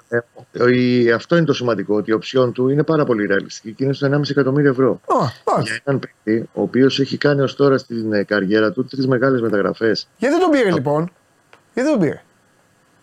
Ενδεχομένως επειδή έγινε λίγο όλη αυτή η διαδικασία λίγο στριμωγμένα και από πλευράς χρόνου, να ήθελε ο Παναθηναϊκός να τσεκάρει κάποια πράγματα περισσότερο. Okay. Γιατί, γιατί στα, πριν από δύο χρόνια, όχι πέρσι, πέρσι έκανε μια πάρα πολύ γεμάτη σεζόν, είχε τριάντα τέσσερα μάτς, έπαιξε έξι μήνες στην Δυνάμο, στη, συγγνώμη, στη Λοκομοτίβ, Μάλιστα. και άλλους έξι μετά δανεικό στην Αλαΐν, γιατί δεν τον υπολόγιζε προπονητής στη Ρωσία. Γιατί πιο παλιά, το δύο χιλιάδες δεκαεννέα είκοσι, είχε κάποια ζητήματα τραυματισμών, που εκεί του καθυστέρησαν και του πήγαν πίσω την εξέλιξη της καριέρας του. Γνώμη μου προσωπική, ότι αν αυτά, δεν είχε αυτά τα προβλήματα τραυματισμών τότε, στην Ελλάδα θα ερχόταν μόνο για διακοπές και εκτιμώνες προσφαιριστές. Mm-hmm. Με έναν παίχτη το οποίο έδωσε α, πέντε εκατομμύρια στα δεκαοκτώ του να τον πάρει η Ρώμα από τη Δυνάμο Ζάγκρεπ. Μετά έδωσε επτά εκατομμύρια Λεβερκούζεν για να τον πάρει από τη Ρώμα. Και όταν προέκυψαν τα πρώτα ζητήματα τραυματισμών στην ε, Λεβερκούζεν και δεν είχε την εξέλιξη που όλοι προσδοκούσαν τότε, έδωσε τέσσερα εκατομμύρια ευρώ η Λοκομοτίβ Μόσχας για να τον πάρει στην Ρωσία. Ε, για μένα επίσης είναι σημαντικό να τα βάλουμε κάτω, γιατί μιλάμε με τους αριθμούς τώρα. Οι απολαβές του είναι υψηλές, είναι ο πιο ακριβοπληρωμένος του, τον στόπερ. Θα είναι κοντά στο ένα εκατομμύριο το συμβόλαιο για τον επόμενο χρόνο. Με την εφορία ένα διακόσια ογδόντα. Ε, και ενάμιση εκατομμύρια ευρώ είπαμε οψιών. Είναι σημαντικό ότι ο Παναθηναϊκός είναι ένα παίκτη για μένα με βάση το βιογραφικό του και τα χαρακτηριστικά του. Καλύτερο, πολύ καλύτερο από τον Μπράμπετ, με λιγότερα χρήματα από, τα, από ό,τι θα έδινε στη συζήτηση που είχε κάνει με τον Άρη για τον Μπράμπετ, γιατί η κουβέντα είχε γίνει για το ένα κόμμα οκτώ εκατομμύρια ευρώ με τα μπόνους δύο εκατομμύρια. Ναι. Οπότε το πρώτο καλοκαίρι, το Μάιο, εφόσον ο παίκτης πρώτο Θεός έχει δείξει αυτά που πρέπει μες στο γήπεδο, δίνει την ίδια στιγμή ένα κόμμα πέντε εκατομμύριο, που είναι πάρα πολύ ρεαλιστικό ποσό για τα σημερινά δεδομένα του Παναθηναϊκού. Για το αγωνιστικό κομμάτι, είναι ένας στόπερ αρκετά aggressive. Δεν είναι ένα ογδόντα έξι, ε, πάνω κάτω στα κυβικά, πιο ψηλός από το Σέκεφελντ, λίγο, λίγο πιο κοντός από τον ε, Μάγνουσον. Ε, είναι σκληρός, είναι δυνατός παίκτης, πολύ καλός ψηλά και με την μπάλα κάτω, δεν το λες. Ε, Κροάτης κι άλλωστε, γίνεται Κροάτης να μην ξέρει μπάλα. ε, και συμμετέχει γενικά στο build-up δεξιοπόδαρος και έρχεται για άμεσα, ξέρετε, το πιο βασικό, έτσι, δεν το έχω πει τόση ώρα, τη δύο και σαράντα πέντε το μεσημέρι έρχεται από το Μόναχο, αεροδρόμιο πάμε. Λογικά θα είναι και στο παιχνίδι το απόψινό το φιλικό με την Χάπολ Μπερσεβά στις δέκα, στη Λεωφόρο. Αύριο εκτιμώ θα δώσει ρεπό ο Γιοβάνοβιτς, σαράντα τρία βαθμούς άφησαν κιόλας. Ε, και όχι μόνο αυτό. Μία ώρα θα φύγουν από το γήπεδο, μία και. Ε, σωστό, το πιο σωστό και λογικό είναι αυτό. Μία και από το γήπεδο, η παράταση, τρεις η ώρα θα κοιμηθούν. Τι να κάνουν αύριο τώρα. Ναι, ναι, ναι. Κυριακή βραδάκι, γιατί είναι βραδινές προπονήσεις στο Κοροπή. Πρέπει να πέσει ο ήλιος, δεν γίνεται τώρα, δεν υποφέρεται τώρα η όλη κατάσταση. Ε, θα ενταχθεί στην ομάδα, οκ. Okay. Ουσιαστικά μια εβδομάδα προπονήσεις θα κάνει. Ναι. Γεμάτες με την ομάδα. Ξαναλέω όμως είναι τέτοια η θέση που εφόσον είναι ο παίκτης ναι. προπονήσεις με την ομάδα του, δεν χρειάζεται τόσα πολλά για να ενσωματωθεί Μάλιστα. και να κάνει πέντε πράγματα. Ο, ο, τέταρτος, εφόσον... ο τέταρτος λοιπόν θα είναι Ελληνάς. Να το δούμε αυτό. Εγώ απλά από αυτό που μπορώ να σου πω δεδομένα είναι ότι μέχρι τα μάτς με την Νύπρο να τελειώσει κύριε Βάνστο το Θεός πρώτη Αυγούστου, ο Παναθηναϊκός φρενάρει τα μεταγραφικά του. Θέλει ακόμα ένα στόπερ και ένα βασικό δεξιμπάκ. Μια χαρά Κωστά. Πιστεύω ότι όλα θα πάνε μετά την Νύπρο. Ο Παναθηναϊκός για τις ανάγκες του είναι μια χαρούλα. Παντελή, το πρώτο καλοκαίρι που εντάξει είχε γκρίνει. Είναι αυτό που φωνάζω εγώ Κώστα. Το καλοκαίρι φτιάχνονται οι ομάδες. Το ναι, καλοκαίρι βέβαια. Φτιάχνονται οι ομάδες. Όλα τα άλλα είναι μπαλώματα. Άμα χτύπα ξύλο, να σου τύχει κανένα σακάτεμα όπως του τύχε του Αϊτόρ, να τρέχεις εκεί να μην φτάνεις. Καλοκαίρι. Και όσο πιο νωρίς, και νομίζω ότι του έγινε λίγο για τον Γιοβάνοβιτς να σταματήσει αυτό το, το ψαχτήρι. Βοήθησε τον Παπαδημητρίου. Του Παπαδημητρίου. Ε, βέβαια, μια χαρά. Μια χαρά. Σου είπα σε δύο άξονες βοήθησε ο Γιάννης. Σε πρώτη φάση, έτσι, πέρα από το ότι υπόλοιπα θα, πράγματα θα κάνεις στη δουλειά του. Υπάρχει ένας άνθρωπος ο οποίος πήρε το αεροπλάνο δύο φορές ε, και μα, μέσα σε ε, πέντε λεπτά. Σε, σε πέντε ώρες πήγε και τελείωσε δύο μεταγραφές. Έτσι, δεν μπορεί να το κάνει ο Γιοβάνοβιτς αυτό και ε, δεν πρέπει ε, να το κάνει αυτή αυτό ο Γιοβάνοβιτς, μην τρελαθούμε. Ε, και υπάρχει και ένας άνθρωπος ο οποίος όταν για παράδειγμα χάλασε του Λίγκρη ή τέλος πάντων του είπε ο Λίγκρη ότι παιδιά, εγώ τέλη Ιουλίου, αν θα φύγω, θέλω να δω τα περιμένω. Λέει αδερφέ, να σε καλά, καλή συνέχεια. Ναι. Πήγε και πήρε την επόμενη, υπήρχε έτοιμη εναλλακτική, δεύτερη επιλογή να πάει να πάρει τον Τζούρισιτς και πήγε και τον έκλεισε μέσα σε δύο μέρες. Έτσι. Έπρεπε να λειτουργήσει και έτσι ο Παναθηναϊκός έχει πάρει τους πέντε από τους εφτά παίκτες του, πρώτο Θεός, ε, που ήθελε αυτό το καλοκαίρι. Και είναι δεκατέσσερις Ιουλίου. Ναι. ναι. Όσο γκρι, λογικά κι αν υπήρχε, γιατί άργησε λίγο το θέμα του στόπερ, δεν τα παίρνεις πάντα τα πράγματα όπως ε, ε, τα επιθυμείς και όπως τα, τα ζητάς. Έχεις και δοκάρια, έχεις και κάποιες υποθέσεις που δεν σου βγήκανε. Οκ, okay. Το θέμα είναι ότι παίρνει ένας, παίρνει ένα πολύ καλό διεθνή ποδοσφαιριστή. Ωραία. Ωραία. Πες μου και σ' αφήνω, έχει τίποτα από τα υπόλοιπα? Όχι. Περιφερειακά όλα για το άλλο. Ματσάκι, τίποτα. Στο παιχνίδι, κοίταξα δεις. Απόψε ε, δεν θα έχει σίγουρα το Βιλένα γιατί είναι με δύο προπονήσεις. Το συζητάμε. Ίσως πάλι ο χρόνος στο μάτς της ε, Τρίτης με την ε, Αράγιο Βαγεκάνο που θα είναι και η πρόβα Τζενεράλ. Παίξει ένα είκοσι λεπτό εκεί. Αλλά μπήκε κατευθείαν προπονήσεις. Μετέξει full πρόγραμμα ο Βιλένα. Ε, δεν θα παίξει ο Ιωαννίδης γιατί έχει αυτό το μικρό τραυματισμό. Το κουβαλάει λίγο από την Αυστρία. Θέλει να τον προσέχει ο Γιοβάνοβιτς. Και αυτός λογικά πάει για Τρίτη. Νομίζω ότι για μεγάλο διάστημα θα αρχίσει να προβάρει ενδεκάδα Νύπρο. Έχει ενδιαφέρον να δούμε το δίδυμο. Η δική μου άποψη είναι με βάση αυτά που είχαμε δει και στην Αυστρία, ότι στον άξονα στην Κουλούρα, με το αγαπημένο σου πάντα η συζήτηση, θα είναι το Ρουμπέν Κλέιν Χέισλερ. Δεν δηλαδή, γίνεται άλλο. Αυτό είναι. Πρέπει να είναι. Και θα, αυτό θα κάνει. Γιατί και ο Τσέριν έρχεται από ένα μικρό τραυματισμό και έχει χάσει τέσσερις πέντε προπονήσεις, οπότε πάει στον Ούγκρο σε πρώτη φάση. Και από εκεί πέρα είναι λίγο ζυγισμένα ξέρεις, τα πράγματα. Τζούρισιτς πιστεύω ότι θα είναι στο δέκα. Έτσι. Να δούμε λίγο τις στέριγες πώς θα. Μπερνάρ θα βάλει. Πώς θα, θα σπάσει. Μπερνάρ Παλάσιος θα βάλει. Πιθανό, θα, κρατήσει, αλλά... θα κρατήσει, πιστεύω, ο Γιοβάνοβιτς έτσι όπως τον έχουμε μάθει. Θα κρατήσει σε μεγάλη βάση το... και έτσι κάνουν οι προπονητές. Το, θα κρατήσει. Το Μπράβο. Ναι. Κοίταξε να δεις. Λογικά η ενδεκάδα θα είναι, θα είναι ο Μπρινιόλι, ο Σέκεφελ με τον Μάγνουσον. Κότσιρας Χουάνκαρ. Έτσι. Κότσιρας Χουάνκαρ. Οι δύο. Είναι σε πολύ καλό. Εγώ το Βλαντένοβιτς το θεωρώ ότι αυτή τη στιγμή είναι στο πενήντα πενήντα. Βεβαίως, αν το θέμα ομοιογένειας όπως το λες, οκ, okay, λες ότι ο Χουάνκαρ μπορεί να έχει ένα μικρό πλεονέκτημα. Και να δούμε μόνο ποιος θα είναι μπροστά, τίποτα άλλο. Που εγώ βλέπω ε, Ιωαννίδη. Αυτή τη στιγμή είναι, αλλά ο Φώτης έχει, και, έχεις χάσει και μια εβδομάδα προπονήσεις. Ε, εντάξει, έχουμε μέρες. Αλλά εντάξει, απόψε σπόρα. Ναι. Βλέπουμε. Και Γερεμέγεφ. Ψυχούλα. Διαβάζω, μην νομίζεις, μελετάω, βλέπω, τα βλέπω. Γερεμέγεφ, ε, εγώ ε, πραγματικά του βγα... δεν του βγάλω το καπέλο, αλλά Ήρθε με πολλή αμφισβήτηση. Ένας παίκτης ήταν πρώτος σκόρερ στη Σουηδία. Στην προετοιμασία δυσκολεύτηκε στην αρχή λίγο να μπει στο πώς ναι. παίζουμε ρε παιδιά εδώ πέρα. Αλλιώς έχω μάθει να παίζω τα τελευταία πέντε χρόνια. Στο τελευταίο φιλικό με την ΑΕΚ Λάρνακας, που έχει βάλει γκολ και έχει ουσιαστικά από αυτό που ξεκινάει και το πρώτο του Παναθηναϊκού, έχει δείξει μια πολύ καλή προσαρμογή. Ναι. Για τρίτος φορ, όταν ε, το πρόγραμμα θα είναι παντελή ανά δύο μέρες μάτς, ε, τι έχουμε σήμερα, τι έχουμε αύριο, τι έχουμε μεθαύριο, είναι μια χαρά επιλογή. Αυτό βλέπω. Θα δούμε. Μάλιστα. Ε, Ναυροζίδη, τώρα που έχω και τον Κώστα στον αέρα, επειδή έχουν φαγωθεί οι αεκτζίδες εδώ και λένε ότι έκλεισε ο Αλεξανδρόπουλος στην ΑΕΚ, έχει κλείσει ή το έχουν διαβάσει σε προφίλ ε, ε, Κοίτα, Yellow Fighters είκοσι ένα και ε, ε, ζαλίζουν εμένα? Για να προλάβω λίγο εσύ, το, και το πάνω. Δεν υπάρχει, λέει ο κ. Ναυροζίδης. Έλα, Κώστα μου, λέει εσύ. Να έχει κλείσει ή δεν έχει κλείσει. Α. Η Αμπόλα έχει γράψει ένα ρεπορτάζ ότι η ΑΕΚ έχει προσεγγίσει την ε, Sporting Λισαβόνας ναι. και μάλιστα φέρνει να κάνει μια διπλή πρόταση. Ναι. Είτε να, τον, να αγοράσει ένα μεγάλο μέρος δικαιωμάτων του, αυτό γράφουν Πορτογαλία, έτσι, ναι. με δυόμισι εκατομμύρια ευρώ, ναι. είτε να τον πάρει δανεικό με υποχρεωτική οψιόν αγοράς στα τέσσερα εκατομμύρια ευρώ. Μάλιστα. Και το παιδί θα αυτό πά... που έχει μια όρεξη να κάνει την καριέρα του, που πάτησε στον Παναθηναϊκό, που πήγε στην Πορτογαλία με όνειρα, με όλα αυτά. Ρωτάω εγώ τώρα, ο ποδοσφαιράρωστος να πάει στην ΑΕΚ με το Σιμάνσκι και τον Γιόνσον και τον Πινέδα, που για να κουνηθούν εκεί πρέπει να γίνει οκτακόσια ρίχτερ και να πει ο Αλμέιδα, όχ, λίγο κουνιούνται τα παιδιά και όλα αυτά. Πώς δεν μπορώ να καταλάβω τα μυαλά, δεν μπορώ, τέλος πάντων. Κάτσε, συγγνώμη κιόλας τώρα. Πάντως, αν ε, οπουδήποτε πάει ο, ναι. ο Σωτήρης, ναι. το φετινό καλοκαίρι, από τη στιγμή που δεν τον υπολογίζεις πολύ, ναι.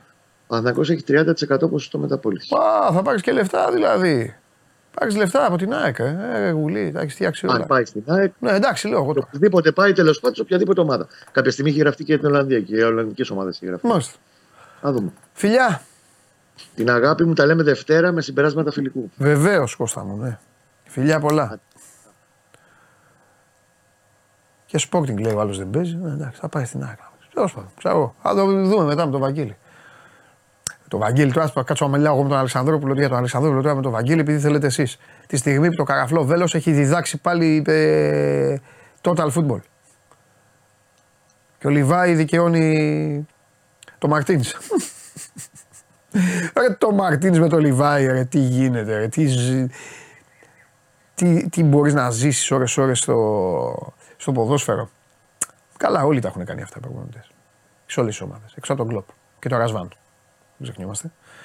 Λοιπόν, κατά τα άλλα, μαζί μας και σήμερα το σι εμ πι Sport School, το μοναδικό αθλητικό σχολείο στην Ελλάδα, πρότυπο αθλητικό ΙΕΚ, με αναβαθμισμένες υπηρεσίες εκπαίδευσης, αθλητική δημοσιογραφία και προπονητική και personal. Δεν έχετε παρά να επισκεφτείτε το site, να κάνετε ένα τηλέφωνο και θα μάθετε τις λεπτομέρειες. Όσοι θέλετε να σπουδάσετε και να πατήσετε καλά, να κάνετε μια καλή πρακτική και μετά, άμα το αξίζετε, επαναλαμβάνω, αν το αξίζετε και αν το λέει η καρδούλα σας, να μπείτε σε αυτούς τους ο, χώρους και ποιος ξέρει, μέσω της αθλητικής δημοσιογραφίας, όσοι έχουν ξεκινήσει και το κάνουν, πάνε ήδη καλά, να φτάσετε σε μια κατάσταση, να κάθεστε εδώ, να κάθεστε εδώ, ή μάλλον όχι, το αλλάζω σήμερα, το να πάρετε αυτήν εδώ τη θέση. Ο στόχος σας, όσον κάνετε την, δε, τη δύσκολη κίνηση, γιατί είναι δύσκολη να παίξεις μπάλα στο σι εμ πι Sport School, ξέρω ότι σας λέω, εύκολο είναι τα άλλα. Γίνετε στα άλλα εκεί, περιμένουν τα κορίτσια, καλώς ήρθατε, καλησπέρα σας εκεί, θα γίνετε, θα κάνετε, θα ράνετε, τέλος πάντων. Λοιπόν, υποδοχή, όλα τα υπόλοιπα. Το δύσκολο είναι να τελειώσεις το σι εμ πι Sport School και να πάρεις αυτή τη θέση. Εδώ σε θέλω μας τώρα. Τρίζει η καρέκλα μου. Τρίζει η καρέκλα μου. Η καρέκλα σου δεν τρίζει ποτέ. Αυτό που τρίζει είναι τα νεύρα μας ναι. μετά από αυτά που κάθεσαι και μας λες τις τελευταίες ημέρες. Το χειρότερο. Ποιας βιτολίνα. Το χειρότερο είναι αυτά που, που λέω εκτός αέρα. Στον ύπνο σου την είδες. Μόνο εγώ και ο Μομφίστη πιστεύουμε. Μόνο εγώ και ο σύζυγός της. Άντε και το παιδί τους. Ρε ποιας βιτολίνα, γελάνε εδώ, Αλέξης, γελάνε, γελάνε όλοι. Ρε. Εσύ και ο σύζυγός. Είμαι, ναι. είμαι τίμιος, ναι. βγήκα μπροστά. Να σου πω όμως και κάτι. Ναι. Ο Τζινόμπιλ όταν έπαιζε μπάσκετ. Πήγαινε στο πέμπτο λύκειο εξ αρχείων. Ναι. Αποθεώνεσαι. Αμάν. Είσαι εξαρχιόπεδο δηλαδή. Ναι, ναι, ναι. Επεισοδιακιάς. Όχι, καμία σχέση. Α. Είμαι ήπιον ε, τόνων. Α, τα αποφεύγω αυτά. Ήσουν στη μέση δηλαδή. Ε, δηλαδή ε, ήταν. Ήμουνα, ήταν... Διπλωμα... Ήμουνα διπλωμα... Είμαι διπλωμάτης εγώ. Δηλαδή ήταν τα, ναι, ξέρω ναι. εγώ, οι επεισοδιακίδες, ήταν τα ματατζίδες και στη μέση περπάταγες εσύ. και έλεγες άσο στο Σενγκ Γουάνγκ Μπούμ. Τους έκανες έτσι και έλεγαν, κάνανε και οι, κάνανε οι ματατζίδες, όχι μισό λεπτό. Πετά... Παίζει Γεωμπούμ με την Ταεγού. Ωραία, μόλις διέλυσα το τέτοιο. Γιατί τον μπαίνω έχω διαλύει την κατάσταση. Τι το έκανα, τι, διέλυσα. Τι... Πώς το έκανα το, τον μπλοκαρά. Τι... τι έκανα, φτιάξ' το. Αν το φτιάξεις θα ξεχάσεις τον κουβά το χθεσινό. Τι έγινε τώρα εδώ. Να τι το. Όπα. Να το. Α, είσαι καλός. Πώς το. Άρα μου το ζήσες. Α. Πάρ' το. Τι πάρ' το ρε. Α, στο ξανανοίγω. Μισό, μισό, μισό στο έκανα. Όχι, εντάξει, εντάξει. εντάξει. Γιατί τον μπαίνω έχω διαλύει λίγο η κατάσταση εδώ μέσα. Δεν πειράζει, δεν έχει σημασία. Μην ανησυχείς, εγώ στηρίζω. Στηρίζεις. Τένις, ναι. Στηρίζεις. Τι κάνω? Τένις. Όχι. Όχι, ε. Όχι. Λοιπόν, έχουμε ημιτελικούς σήμερα στο Wimbledon, στους άντρες. Κάτσε να στείλουμε έναν παππού τώρα εδώ γιατί. Παππού. Έλα, εντάξει. Ναι, διαπες τώρα. Ε, στις τρεις και μισή ώρα ο Γιάννη Ξίνερ, ο Ιταλός, ναι. Μόλις ο τρίτος Ιταλός στην ιστορία που βρίσκεται σε ημιτελικά Major, ναι. Αντιμετωπίζει τον Νόβακ Τζόκοβιτς. Το Wonder Kid κόντρα στον ε, θρυλικό Σέρβο. Στις τρεις και μισή ώρα ο ημιτελικός ε, αυτός για, τον, ε, για το Wimbledon. Ε, εδώ πέρα ο Ιταλός. Ναυροζίδη! Κάποιος χτύπησε το Ρέατσουκ. Πο... Αλλά σηκώθηκε. Εντάξει, εντάξει. Θα σου χαλάσει τη μεταγραφή. Θα κλαις εσύ και το ογδόντα τοις εκατό των Ολυμπιακών.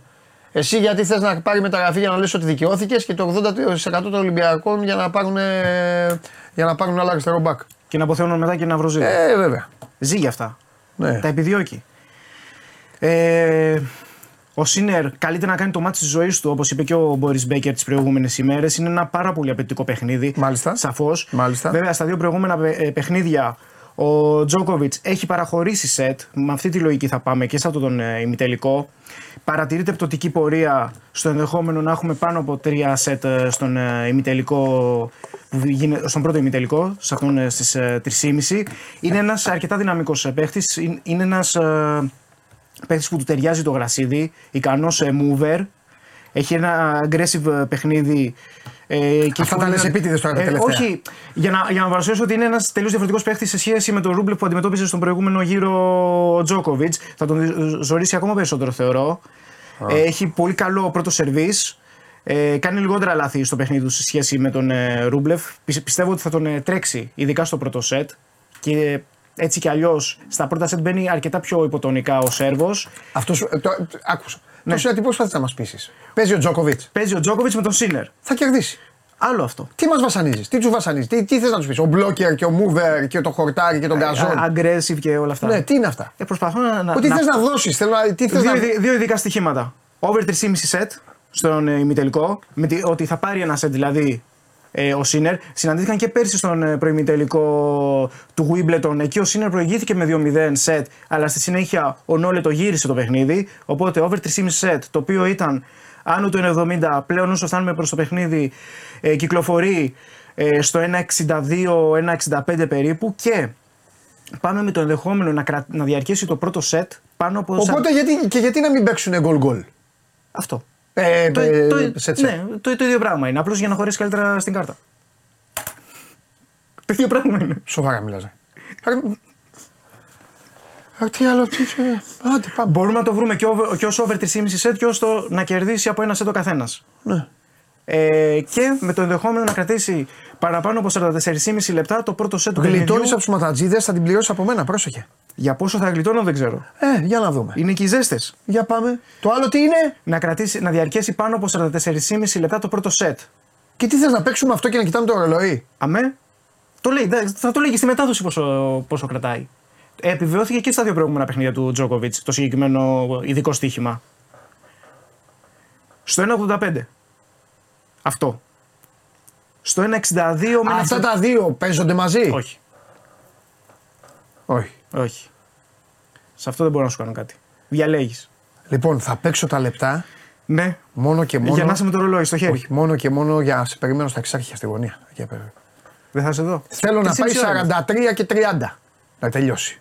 Να με κλειδώσεις στο γραφείο εκεί. Ε, μετά θα πάρεις το υπόλοιπο λεπτό ναι, που μένει. Ναι, ναι, ναι. Για πάμε.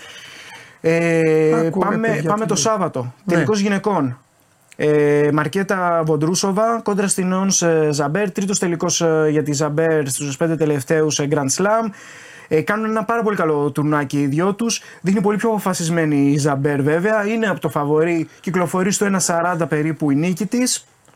Ε, η Βοντρόσοβα είναι μια παίκτρια όμως που κινείται στους χώρους. Έκανε ένα πάρα πολύ καλό παιχνίδι χθες κόντρα στην Σβιτολίνα. Ε, θα πάμε... Α, τώρα έκανε καλό παιχνίδι. Έκανε... Οπό, όπως Α, τώρα θέλω... έκανε καλό παιχνίδι. Τι να κάνω. Την είχε στείλει αδιάβαστη, την έστειλε κάργο ήταν... με αεροπλάνο σπίτι της. Τώρα... Ή, ήταν και χθες το φαβόρι η Τσέχα. Αλλά, αλλά πίστεψα της Σβιτολίνα. Λέω κάνει το τουρνά της ζωής της. Τώρα ποια μαυρίζεις, την Τσέχα. Τώρα δεν είμαι ούτε με την Τσέχα ούτε με την Τινήσια. Ναι. Τώρα είμαι με το over. Over είκοσι δυόμισι games στο παιχνίδι. Ναι. Περιμένω ένα πολύ αμφίροπο παιχνίδι. Η Ζαμπέρ είχε πολύ πιο δύσκολο μονοπάτι για να φτάσει ως εδώ. Ωστόσο, η Τσέχα δείχνει ε, ότι μπορεί μέχρι ενός σημείου να δυσκολέψει την, ε, τη Ζαμπέρ. Γι' αυτόν τον λόγο πάμε με το over είκοσι δυόμισι games. Περιμένω να κρατήσει ε, αρκετά το παιχνίδι. Ε, ε, επιλογή που κυκλοφορεί στο ένα ενενήντα πέντε. Και κλείνουμε με ποδοσφαιρικά την Κυριακή. Μία Βραζιλία και μία, Αργε... και μία Αργεντινή. Φορταλέζα Κουιαμπά. Πάμε με τον άσο της Φορταλέζα. Ομάδα του προπονητή η Φορταλέζα. Πάρα πολύ καλή ε, στο Καστελάο. Ε, δεκατρία σερί μάτς χωρίς ήττα στο γήπεδό της. Τι η... είναι το Καστελάο. Είναι η έδρα. Oh. Ε, η Κουιαμπά ε, βρίσκεται... Όπως λέμε Τούμπα. Ναι, ναι, ναι. Αυτό. Ακριβώς. Ε, από τις δύσκολες έδρες, κοχλάζει το γήπεδο, στηρίζει ε, την ομάδα, ο, ο, ο κόσμος, ανεξαρτήτως το τι κάνει η ομάδα. Γενικά είναι ένα αρκετά ενδιαφέρον project αυτό της ε, Φορταλέζα. Oh. Η Κουιαμπά είναι ομάδα που δυσκολεύεται πάρα πολύ στο να δημιουργήσει και να σκοράρει. Oh. Ο άσος κυκλοφορεί στο ένα εξήντα πέντε και κλείνουμε με το παιχνίδι της... Αυτό το παιχνίδι είναι στις δέκα. Στις δέκα και μισή η Boca Juniors, η Γυμνάσια La Plata Boca Juniors. Yeah. Πάμε με το διπλό, το οποίο κυκλοφορεί στο δύο σαράντα της ε, Μπόκα, δείχνει να ανεβαίνει στα τελευταία της παιχνίδια η ομάδα του Αλμυρών. Η Γυμνάσια δεν μπορεί να κερδίσει τα πέντε τελευταία, ε, δίνει αρκετά δικαιώματα με την ανασταλτική λειτουργία της, έχει κάποιες επιστροφές ε, η Boca Juniors, στο δύο σαράντα είναι μια αρκετά τσιμπημένη απόδοση, ε, μπορεί να μπει στο παιχνίδι μας. Οπότε για να συνοψίσουμε, σήμερα δύο ειδικά στοιχήματα από το παιχνίδι του Σίνερ με τον Τζόκοβιτς είναι τελικά Wimbledon, over τρία και μισό σετ και over και να, και να κρατήσεις και over σαράντα τέσσερα και μισό λεπτά. Δεν τα παίζω τα λεπτά για το καλό σου. Γιατί? Έχει... Γιατί μπορεί να τελειώσει έξι τρία πιο γρήγορα και να έχουμε θέματα. Είμαι αισιόδοξος. Είμαι αισιόδοξος για τη σωματική μου ακεραιότητα. Όχι, θα παίξω το πάνω, ναι, και θα παίξω μου άρεσε το γυναικείο. Και αύριο over είκοσι δυόμισι... Over είκοσι δυόμισι games στον τελικό της Βοντρόσοβα με τη Ζαμπέρ στις τέσσερις η ώρα ο τελικός των ε, γυναικών και την Κυριακή. Νωρίς είναι αυτά τα μάτς, δεν είναι μετά μεσονύκτια, είναι στις δέκα και στις δέκα και μισή. Φορταλέζα Κουιαμπά, τον άσο της Φορταλέζα από τον Μπραζιλεϊράο και Γυμνάσια Boca Juniors στο διπλό ε, ένα εξήντα πέντε και δύο σαράντα αντίστοιχα από τη Λίγκα Professional, το Γυμνάσια Boca. Είσαι τρομερός. Την άλλη εβδομάδα που έχει και τα ευρωπαϊκά και αυτά, δεν μπορείς να μας βάλεις λίγο. Αμέ, αμέ. Να μας βάλεις λίγο σε, να... σε ρυθμούς κανονικούς, Champions League και αυτά. Εννοείται. Είδα λίγο Σλόβαν Μπρατισλάβας προχθές, είδα κάτι. Δεν είχα να κάνω το βράδυ τώρα. Να ηρεμήσουμε λίγο. Είναι και ηρεμία, καλοκαίρι και όλα στη, στη γειτονιά και όλοι ήσυχοι. Χαμός, οπότε. Έβαλα λίγο Σλόβαν. Εντάξει. Ήθελα να δω λίγο τα πρώτα μάτια θα γίνει. Εδώ θα είμαστε. Εντάξει. Αυτό ακούστηκε λίγο απειλητικό. Λάθος μου. έξι. Φιλιά. Τσάω. Γεια σου μεγάλε. Εγώ για να μην το ξεχάσω, να στείλω τους αγωνιστικούς μου χαιρετισμούς και τα φιλιά μου στον Πέτρο από την Πάρο, μαζί με τον αδερφό του, έχουν το ζαχαροπλαστείο Αντώνης στην Πάρο. Αν πάτε στην Πάρο θα πάτε εκεί, ζαχαροπλαστείο Αντώνης. Εντάξει, πήγε ο Καλονάς και τον περιποιήθηκαν τον Καλονά. Και μου στείλε ο φίλος μου ο Πέτρος και κάτι ωραία κριτσινιά. Γιατί βλέπει ότι προσέχουμε τη διατροφή μας και με έφτιαξε. Τα φιλιά μου στον Πέτρο μου. Πέτρο μου, σε ευχαριστώ πάρα πολύ. Υπομονή τώρα. Ε, να περάσει η σεζόν αυτή, να ηρεμήσετε τώρα. Καλοκαίρι τώρα, έχουν πέσει πάνω σας όλοι. Έλληνες, ξένοι, τώρα χαμός θα γίνεται. Λοιπόν, στα μισά του ημιχρόνου, cooling, cooling break, εκεί στα...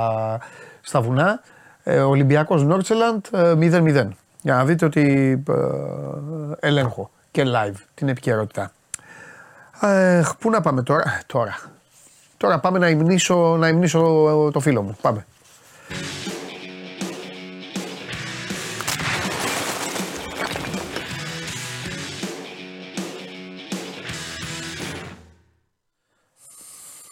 εγώ είμαι ο φίλος μου ή κάποιος άλλος. Κοίταξε να δεις. Ή βαριόμασταν. Ναι. Την έκανε πάλι. Ε. Ναι, ή βαριόμασταν.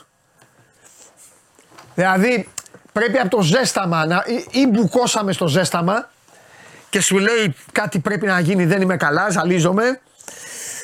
Ε, ή, ή τέλος πάντων.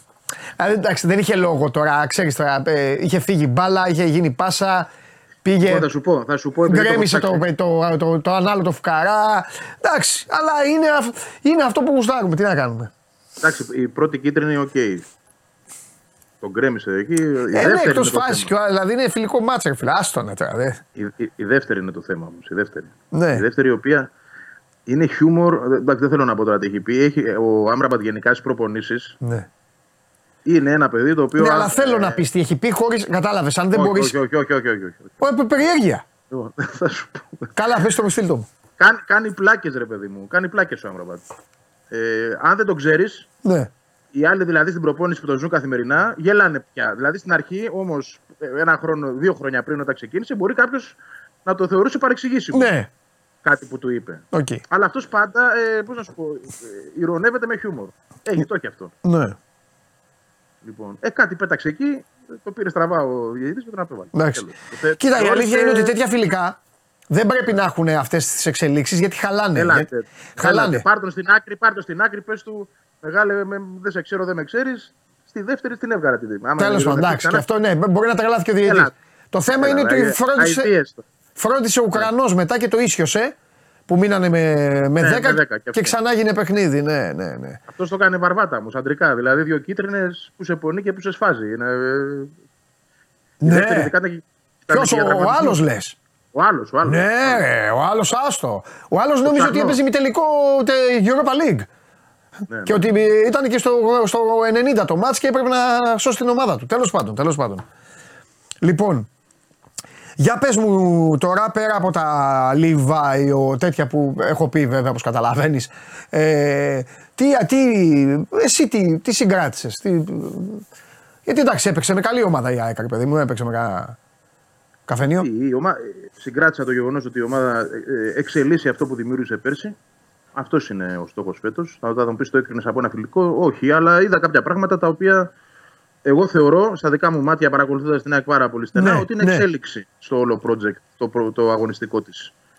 Πιο γρήγορες ε, εναλλαγές πάσα, πάσ, πάσας, αυτό το πράγμα με, το, με τον ήχο με τρελαίνει. Λοιπόν, ε, καλύτερες τοποθετήσεις στο χώρο από κάποιους παίκτες, συνδυαστικά. Ε, είδα ε, ταχύτητα σκέψης σε πολλές περιπτώσεις. Mm-hmm.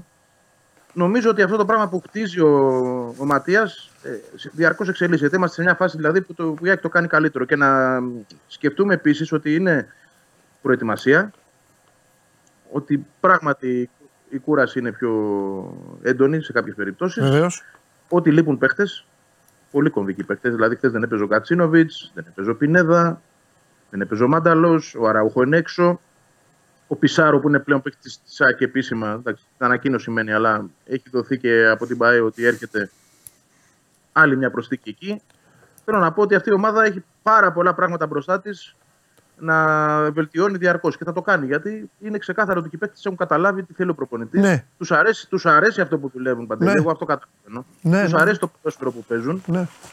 Έχουν, το έχουν αφομοιώσει τόσο καλά ώστε να είναι μαζί και επιτυχία και χαρά. Πολύ σημαντικό για μένα. Ναι, και πολύ, κρατάω. Πολύ, πολύ δεμένο γκρουπ. Ναι. Έτσι. Και επειδή εντάξει, εγώ δεν βλέπω αγώνες. Ε, δηλαδή, τώρα να φανταστείς είναι ανοιχτή τηλεόραση. Ε, είναι τα πρώτα λεπτά φιλικού που βλέπω και αυτό γιατί είμαι εδώ μέσα κλεισμένος.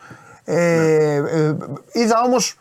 Είδα τα γκολ. Είδα, είδα φάσεις από το μάτι ΑΕΚ. Κοίταξε να δεις τι γίνεται. Η μεγαλύτερη νίκη της ομάδας θα είναι. Αν καταφέρει να εμφανιστεί εξελιγμένη κιόλας. Έστω, έστω ένα, ένα σκαλί. Απέναντι στον ίδιο του τον εαυτό. Γιατί η ΑΕΚ έχει τη χρυσή ευκαιρία, εγώ το ξαναλέω. Εντάξει, δεν θα είμαι εδώ, θα μπορεί να με κοροϊδεύετε. Δεν πειράζει, να με κοροϊδεύετε. Επιμένω ότι η ΑΕΚ έπαιξε τόσο σύγχρονα πέρυσι και έχει μείνει όλη της η ομάδα, όλη της η ομάδα, αν έχει λίγο τύχη, η ΑΕΚ μπορεί να μπει στους ομίλους του Champions League. Ε, όλα τα λεφτά θα είναι, όλα τα λεφτά θα είναι τα play-off. Μέχρι τα play-off η ΑΕΚ πρέπει να πάει.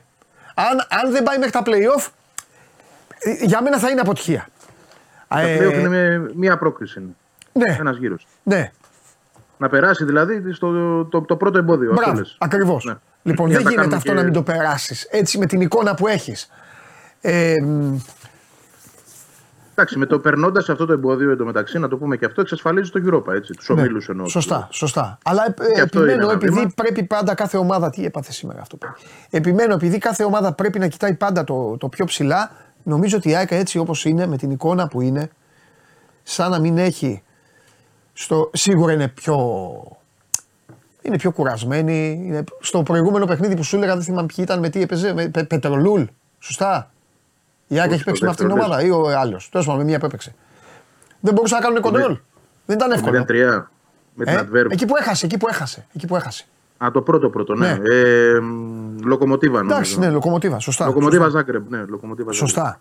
Ε, νομίζω λοιπόν ότι είναι, είναι, με, είναι μεγάλη ευκαιρία για την, ε, για την ΑΕΚ.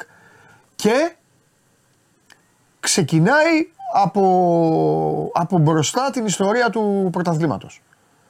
Όσο και να ενισχυθούν οι άλλοι, ο Παναθηναϊκός ενισχύθηκε, ο Ολυμπιακός θα ενισχυθεί, ο ΠΑΟΚ κάνει τις κινήσεις του, ξεκινάει γιατί είναι έτοιμη η ομάδα. Είναι έτοιμη. Ε, δεν διαφωνώ και ούτως ή άλλως ο Πύχης με αυτόν τον προπονητή πάντοτε ανεβαίνει. Ναι. Ήταν η δική του προτεραιότητα, να το πούμε αυτό. Καλά, γνωστό είναι κιόλας, το, το έχω ξαναγράψει, αλλά καλό να τα συζητάμε και στον αέρα. Η προτεραιότητά του ήταν να μείνουν όλοι. Ναι, ε, το όλοι. Ναι. Και με τον τρόπο αυτό δείχνει και το πόσο εμπιστεύεται αυτούς τους παίκτες. Πρόσεξε το να, το να βλέπεις έναν προπονητή να έρχεται και να σου λέει ότι εγώ, εσείς με φέρατε εδώ, εγώ με εσάς θα πάω. Και όποιους άλλους βρω στην πορεία ναι. θα έρθουν να σας ενισχύσουν, να σας βοηθήσουν γιατί θα έχετε περισσότερα μάτς, να τους βάλουμε στο κλίμα. Εσείς θα τους βάλετε στο κλίμα. Έτσι, όχι εγώ. Δηλαδή έχει δώσει στην ομάδα να καταλαβαίνει ότι αυτό το group πράγματι ε, αυτοδιοικείται και με έναν τρόπο. Έτσι, είναι, έτσι είναι πρέπει να γίνεται σε όλη τη ζωή. Σε όλη τη ζωή πρέπει να γίνεται έτσι. Ένας δίνει την κατεύθυνση, ένας βάζει τους νόμους και τους κανόνες και αυτοί που ακολουθούν πιστά μετά απορροφούν και τους υπόλοιπους. Έτσι, παντού γίνεται αυτός, αυτός. Εδώ το λέω εγώ στην εκπομπή. Λέω σε αυτούς που μας βλέπουν χρόνια Βαγγέλη και έχουμε τους Ταλιμπάν, τους λέω είστε εδώ εσείς, τώρα ό,τι εμφανίζεται καινούριο, εσείς ή θα το πετάτε ή θα το απορροφάτε εδώ στην παρέα. Ναι. Έτσι αυτό, ας το έχει κάνει, έχει σώσει την, θα σκληρώ συγγνώμη τώρα στο Δημήτρο Μιλισανίδη, έχει σώσει την ΑΕΚ ο Αλμέιδα. Βαγγέλη την έσωσε την ΑΕΚ. Μπορεί ναι, να ακούγεται ναι. τώρα... Την έσωσε, τι... βρήκε και, και, και ο ίδιος αυτό που ήθελε. Ναι εντάξει, αν... ναι, μπορεί να μου πει κάποιος τώρα και αυτός έσωσε την πάρτη του, άστο όμως την έσωσε. Τώρα τι ΑΕΚ, τι ΑΕΚ, τέλ, τέλος πάντων. Εγώ πιστεύω ότι αυτά τα πράγματα είναι πάντοτε αμφίδρομα. Ναι. Κάποιος για να, για, να, για να κάνει αυτό που κάνει ο Αλμέιδα έπρεπε να βρει και το περιβάλλον που έψαχνε να βρει. Είναι ιδιαίτερος άνθρωπος. Μπορεί, ας πούμε, σε άλλη ομάδα μπορεί να πήγαινε στον ΠΑΟ και να μην τα κατάφερνε. Μπορεί να πήγαινε στον Ολυμπιακό και να μην τα κατάφερνε. Εντάξει. Εντάξει μπορεί δηλαδή, να είναι και συγκυριακό. Πω... Μπορεί να είναι, είναι. Τα έχουμε πει. Είναι πολλά, είναι πράγματα, είναι πολλά πράγματα. Μπορεί να έκατσε μπορεί να καλά την ιστορία μου... του γηπέδου που όλοι οι υπόλοιποι. Εγώ επιμένω σε αυτό. Όλοι οι υπόλοιποι από το Μελισανίδη μέχρι τον τελευταίο φύλαθλο, το μέχρι ένα πεντάχρονο, ερωτεύτηκαν, ασχολήθηκαν με το γήπεδο και του κάτσε του Αλμέιδα να πάρει την ομάδα, να πάει σε μια γωνία και να, να μην έχει νταλκάδες στο κεφάλι του. Άρα, άρα είναι και οι προϋποθέσεις που θα βρει. Ε, εντάξει, ναι. Αν πήγαινε σε ένα κλαμπ που θα είχε μόνο γκρίνια, μόνο. Ε, πώς να το πω. Κακοπροαίρετη αντιμετώπιση ε, που δεν θα είχε το χρόνο που του έδωσε η ΑΕΚ, που ναι. δεν θα το αγαπούσε ο ίδιος πρώτα απ' όλα τόσο πολύ, γιατί ναι. δέθηκε μαζί του, διότι αυτή είναι η ιδιαιτερότητά του. Είναι ένας άνθρωπος ο οποίος ταυτίζεται πάρα πολύ με τις ομάδες που πηγαίνει, με την ιστορία τους, ναι. με την οτροπία τους. Βρήκε πράγματα που κολλάνε στην ιδιοσυγκρασία του και στον εαυτό του. Ναι. Δεν λέω κάτι τρελό τώρα εδώ έτσι, αλλά κάποιοι άνθρωποι δεν κολλάνε με όλες τις ομάδες. Αλήθεια. Μπορεί, ξαναλέω, να πήγαινε στον Ολυμπιακό και να ε, γελούσαμε. Ναι. Και να λέγαμε τι είναι αυτός. Ναι. Ή στον ΠΑΟΚ ή οπουδήποτε έτσι, ένα Παναθηναϊκό. Ναι. Λοιπόν, ε, ήρθε με την ΑΕΚ και έδεσε. Τώρα από εκεί και πέρα όλα τα άλλα ε, είναι πρόοδος για μένα. Και θα είναι πρόοδος, ο, πρόοδος όσο οι ίδιοι οι άνθρωποι της ομάδας τους στηρίζουν κατά αυτόν τον τρόπο. Του δίνουν ναι. να καταλάβει ότι γίνεται και αφεντικό πλέον. Έτσι, γιατί έχει μπει στη διαδικασία να αποφασίζει αυτός για τα πάντα. Ε, αυτό το πράγμα θα εξελίσσεται. Ναι. Η φετινή λοιπόν, χρονιά. Έχω φετινή κα... χρονιά ναι. για να, να, να κλείσω αυτό και λες ό,τι θέλω. Έχουμε κι άλλα, ναι, για πες. Η φετινή χρονιά είναι, θεωρώ, η εξέλιξη της προηγούμενης. Η επόμενη χρονιά θα είναι πιο δύσκολη. Τι προβλέπω εγώ κοιτώντας μπροστά. Γιατί το λέω αυτό? Γιατί αν αυτή η ομάδα συνεχίσει να εξελίσσεται κατά αυτόν τον τρόπο, κατακτήσει τίτλους, προχωρήσει στην Ευρώπη, κάνει δείξη, σίγουρα θα πουλήσει παίκτες το άλλο καλοκαίρι. Αυτό το καλοκαίρι το αποφεύγει, το αποφεύγει και η ίδια. Δεν τους βγάζει στη βιτρίνα. Τους κρατάει ακόμα μέσα να τους εμφανίσει μπροστά αργότερα. Ε, αυ, αυτή η σεζόν νομίζω ότι θα ε, κρίνει κατά πολύ και την, προ, και την επόμενη. Η επόμενη θα είναι το, το σημείο που θα δούμε αλλαγές. Έτσι το προσδιορίζω εγώ. Ναι, το καταλαβαίνω αυτό που λες. Λοιπόν, ε, ο μικρός έβαλε δύο γκολάκια. Ναι, καλώς. Ναι, και καλή συνεργασία με το Φανφέρτ. Είδα. Εντάξει, κοίτα, παίξαν πολύ λίγο, αλλά ναι, ε, το παιδί αυτό... Εντάξει, φάσεις είδα σου λέω, ναι, δεν ναι, ναι, το παιχνίδι, ναι, ναι. Οπότε στις φάσεις μαζί τους είδα. Εντάξει, το πρώτο γκολ του είναι φοβερό, είναι φοβερό πηδάει, βάζει και το Φανφέρτ μέσα και, το, και τον αμυντικό. Είναι, είναι Άλμα Γκαρσία, έτσι. Ναι, ναι. Σκέψου ε... ότι αυτό το παιδί, αυτό το παιδί προ τριών μηνών, δεν μιλάω για μακριά, προ τριών μηνών, ναι. ε, έκανε προπονή στα Σπάτα, έπαιζε με την ΑΕΚ Β, τα τελειώματά του, ε, πώς θα σου πω, δεν θα απογελούσαν, αλλά ρε παιδί μου ήταν τόσο προβληματικά που ε, δεν έβλεπαν κάποιοι προοπτικοί. Ναι. Και τον είδε ο Αλμέιδα λοιπόν. Ναι. Δεν είναι επιλογή του Αλμέιδα, άλλος άνθρωπος τον έφερε εδώ. Τον είδε ο Αλμέιδα και είπε: δώστε τον μου στην πρώτη ομάδα.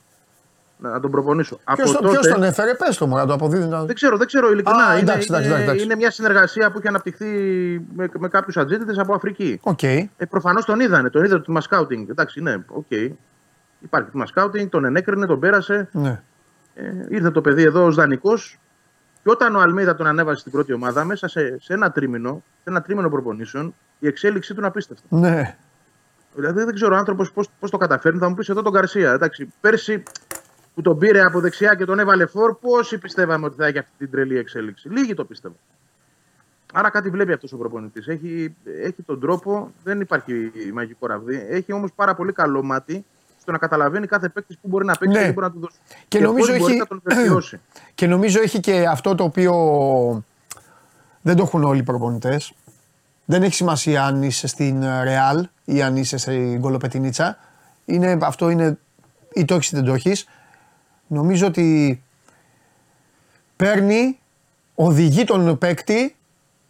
Ε, πώς λένε για τις σχέσεις που λένε ότι ο άντρας κάνει αυτό που θέλει η γυναίκα και στο τέλος νομίζει ότι, νομίζει ότι έχει κάνει το δικό του αυτό που θέλει αυτός. Έτσι δεν λένε. Ε, νομίζω, λένε. Νομίζω, ότι, ο Αλ, νομίζω ότι ο Αλμέιδα αυτό καταφέρνει. Καταφέρνει τον κάθε παίκτη να πιστέψει ότι κάνει τη μαγιά του, ότι κάνει το τέτοιο του και ουσιαστικά έχει πέρασει το δικό του. Το έχει κάνει εκείνος. Ναι, το έχει κάνει εκείνος. Αυτό είναι μεγάλο ταλέντο. Λοιπόν... Ε, τι άλλο τώρα, δεν μπορούμε να... Τι, πρώτα απ' όλα για πες λίγο τη συνέχεια της ομάδας. Η ομάδα επιστρέφει σήμερα, ναι, στην Αθήνα, θα, ναι, πάρει κάποιο ρεπό, ναι, και πάμε, το πρώτο φιλικό νομίζω είναι με το Βόλο στις είκοσι μία, αν θυμάμαι σωστά. Okay. Υπάρχει και ένα φιλικό με την Trabzonspor, θα γίνει στην Τουρκία στις τριάντα. Περίφημα. Αυτό είναι δυνατό, δυνατό φιλικό. Έκανα μια κουβέντα προηγουμένως, δεν ξέρω αν ήσουν ανοιχτός, με τον Γουλή και τον Ναυροζίδη, γιατί έχουν τρελαθεί οι αεκτζίδες και στέλνουν συνέχεια για τον, για τον Αλεξανδρόπουλο. Ε, και εγώ είπα ότι οκτακόσια ρίχτερ για να γίνει, θα κουνηθεί αυτή η τριάδα εκεί στο κέντρο. Γιόνσον, Σιμάνσκι, Πινέδα, έχει Γαλανόπουλο και δεν πάει στην ΑΕΚ. Πάει τόσο στον Αλεξανδρόπουλο, ο οποίος από ό,τι καταλαβαίνω πρέπει κάπου να πάει να παίξει. Να παίξει, ναι, να, να έχει λεπτά, να, είναι, να θεωρείται δευτερότριτος στη χειρότερη για τον ίδιο. Αλλά αυτό είναι μια δική μου τέτοια, δεν έχει να κάνει. Εσύ τι, υπάρχει όντως ή γράφτηκε απλά κάπου? Λοιπόν, ε, υπάρχει. Α. υπάρχει. Υπάρχει και από ό,τι ξέρω, ε, μου προκύπτει από το ρεπορτάζ, συμφωνία με τον παίχτη. Α, οκ. Okay. Δηλαδή έχει μιλήσει με το παιδί, του έχει αναλύσει το πλάνο, ναι, η Sporting το δίνει, το θέμα είναι καθαρά τι θα γίνει μεταξύ ΑΕΚ και Sporting, πού θα τα βρουν, σε ποιο ποσό και τον τρόπο. Ωραία. Ε, θέλει το να τον πάρει δικό της. Θέλει να τον πάρει δικό της, ναι. Τέλεια. Αν μπορεί, ναι. Και αν δεν μπορεί, με οψιόν αγοράς για το άλλο καλοκαίρι. Τέλεια. Και πάμε και ε, στο γήπεδο. Το... Πάμε λοιπόν. Το ναι, πλάνο ναι, ναι. που του είχε αναλύσει, ναι, για πάμε. Κοίταξε, αυτό που εγώ καταλαβαίνω είναι ότι ο προπονητής θα παίζει με δύο αμυντικά χαφ σε πολλά παιχνίδια. Oh, oh, oh, oh. Η αμυντική του χαφ είναι ο Γιόνσον και ο Σιμάνσκι. Ο Γαλανόπουλος δεν είναι πια. εκεί. Το έχει πει και ο ίδιος ότι είναι μόνο για το οκτώ. Και όντως στα φιλικά παίζει μόνο στο οκτώ. Αλλά εκεί. Και, και πότε θα παίζει ο Γαλανόπουλος. Παντελής, το έχω ξαναεξηγήσει. Αυτό το πράγμα έχει εξήντα και τριάντα λεπτά. Ναι, αλλά πώς θα, θα παίξει οκτώ. Παίζει, αφού η ΑΕΚ θα πάει με δεκάρι, δεν θα πάει τέσσερα δύο τρία ένα. Θα παίξει δεκαπέντε μάτς, είκοσι με τριάντα λεπτά. Δεν είναι το πρόβλημά μας πότε θα παίζει ο Γαλανόπουλος. Ούτε πρέπει να είναι για την ΑΕΚ αυτό το πρόβλημα. Πότε, δηλαδή θέλω να πω, εντάξει, για τον κάθε Γαλανόπουλο είναι. Υπάρχει το κλαπ τα πολλά. Δεν μας ενδιαφέρει. Καλά, πάνω απ' όλα είναι η ομάδα, εννοείται, εννοείται. Αλλά... Ε, ωραία. Θα παίζει όποτε του πει ο προπονητής. Ναι, αλλά εδώ, ε, ναι, ρε παιδί μου, αλλά εδώ είναι μια εκπομπή που τους πιάνουμε όλους. Δεν είναι η εκπομπή των κλαμπ, είναι και των παικτών, είναι όλα. Έφτασε είκοσι πέντε χρονών Παντελείου ο Γαλανόπουλος, στα είκοσι έξι. Έτσι. Έχει περάσει, θεωρώ εγώ, ο χρόνος για να κάνει τον μπαμ. Ο Γαλανόπουλος είναι ένας παίκτης της ομάδας, ο οποίος πρέπει να δουλέψει πάρα πολύ, να πείσει ότι είναι για παραπάνω παιχνίδια αρχικά.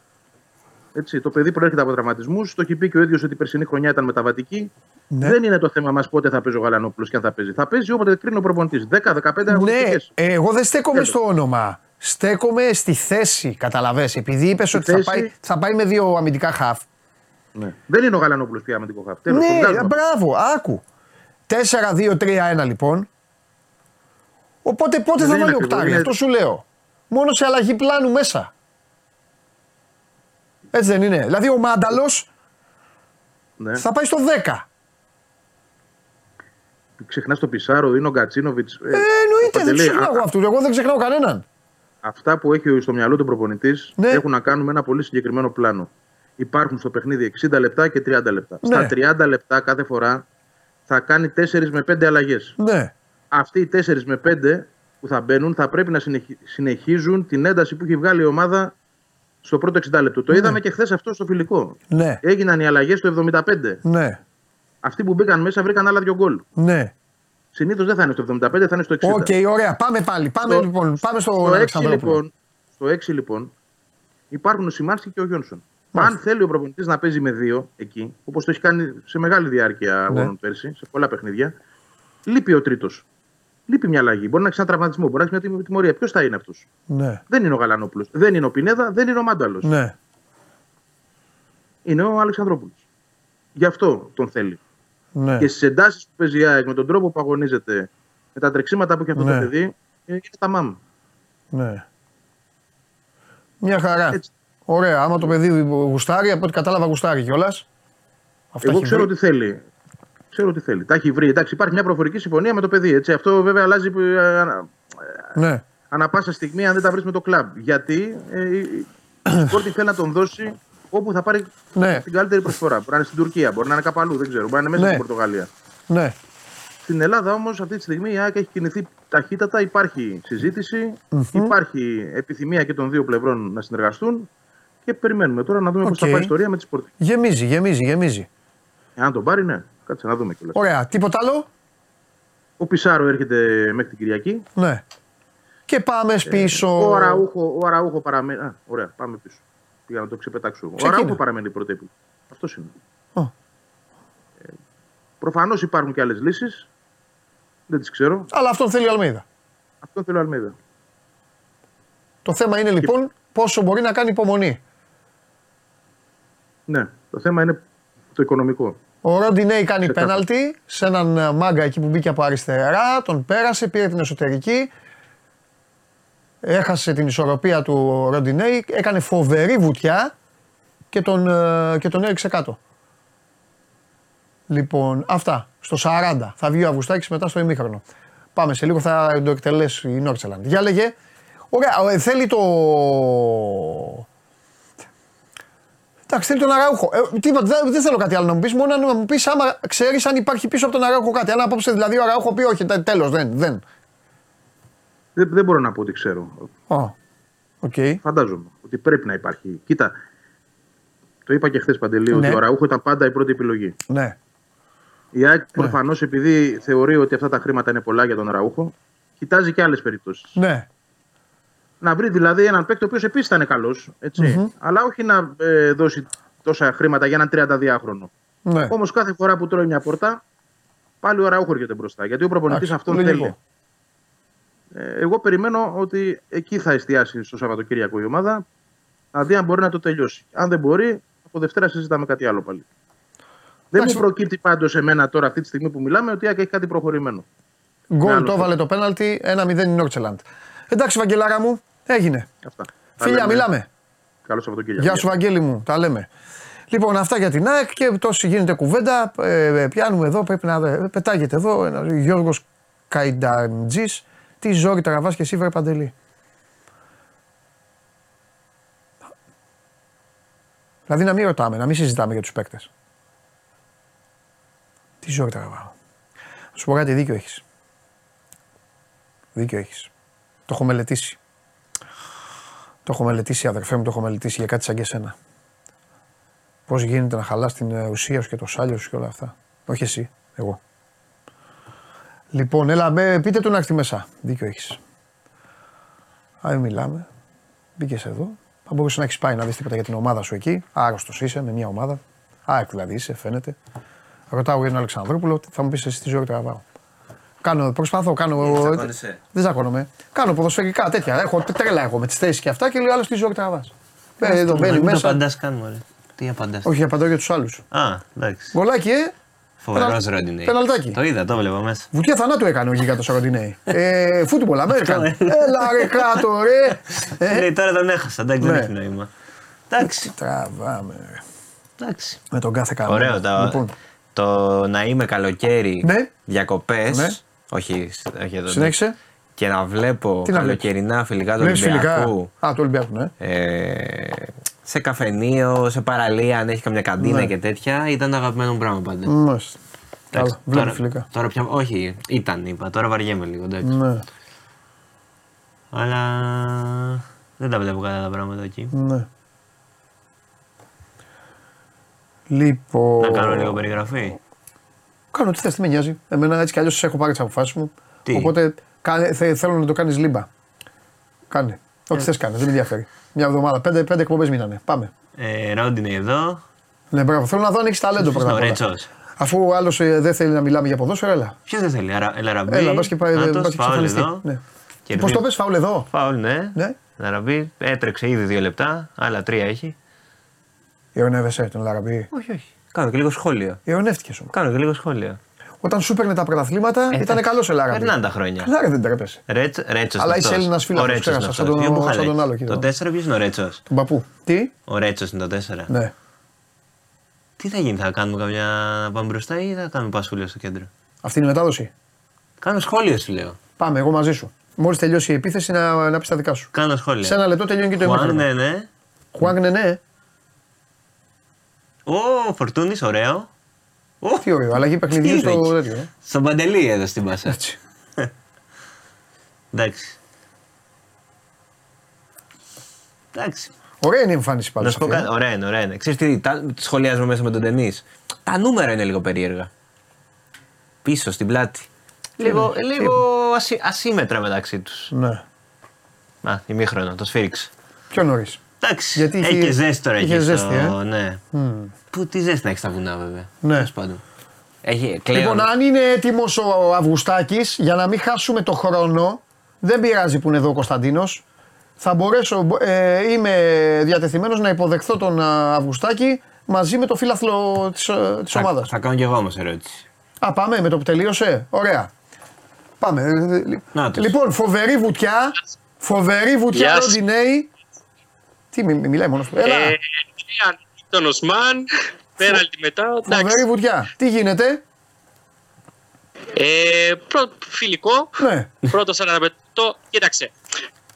Ο Ολυμπιακός ε, έδειξε κάποια στοιχεία έτσι που θέλει ο Μαρτίνες στο παιχνίδι του. Ναι. Υψηλή πίεση, δεν έχει κάτσει λεπτό στον πάγκο. Δηλαδή αν είσαι... Αν, να ήρθαν εδώ πέρα και τον βλέπατε, ναι. Φωνάζει συνεχώς, βγάζει μπράβο, χαλαράει πάκους όταν βλέπει κάποια πράγματα τα οποία δεν, τον αρέ, δεν το αρέσουν. Ναι. Ε, καλά, προπονητής, κανονικός λοιπόν, ναι. Όπως όλοι, ναι. Κανονικός, ναι. ναι. Ε, προς το τέλος ε, του ημιχρόνου άπηξε λίγο την πίεση η Νόρτζελαντ, ναι. ε, έγιναν έτσι κάποια λαθάκια στην άμυνα, τα πήρε ο Μαρτίνες, ήρθε το πέναλτι και τον γκολ. Ναι. Ε, ωραία, εντάξει, δεν χρειάζεται. Οι αναλύσεις τώρα για τα φιλικά και αυτά δεν είμαι. Εγώ είμαι, και, είμαι εχθρός λίγο αυτών των αναλύσεων.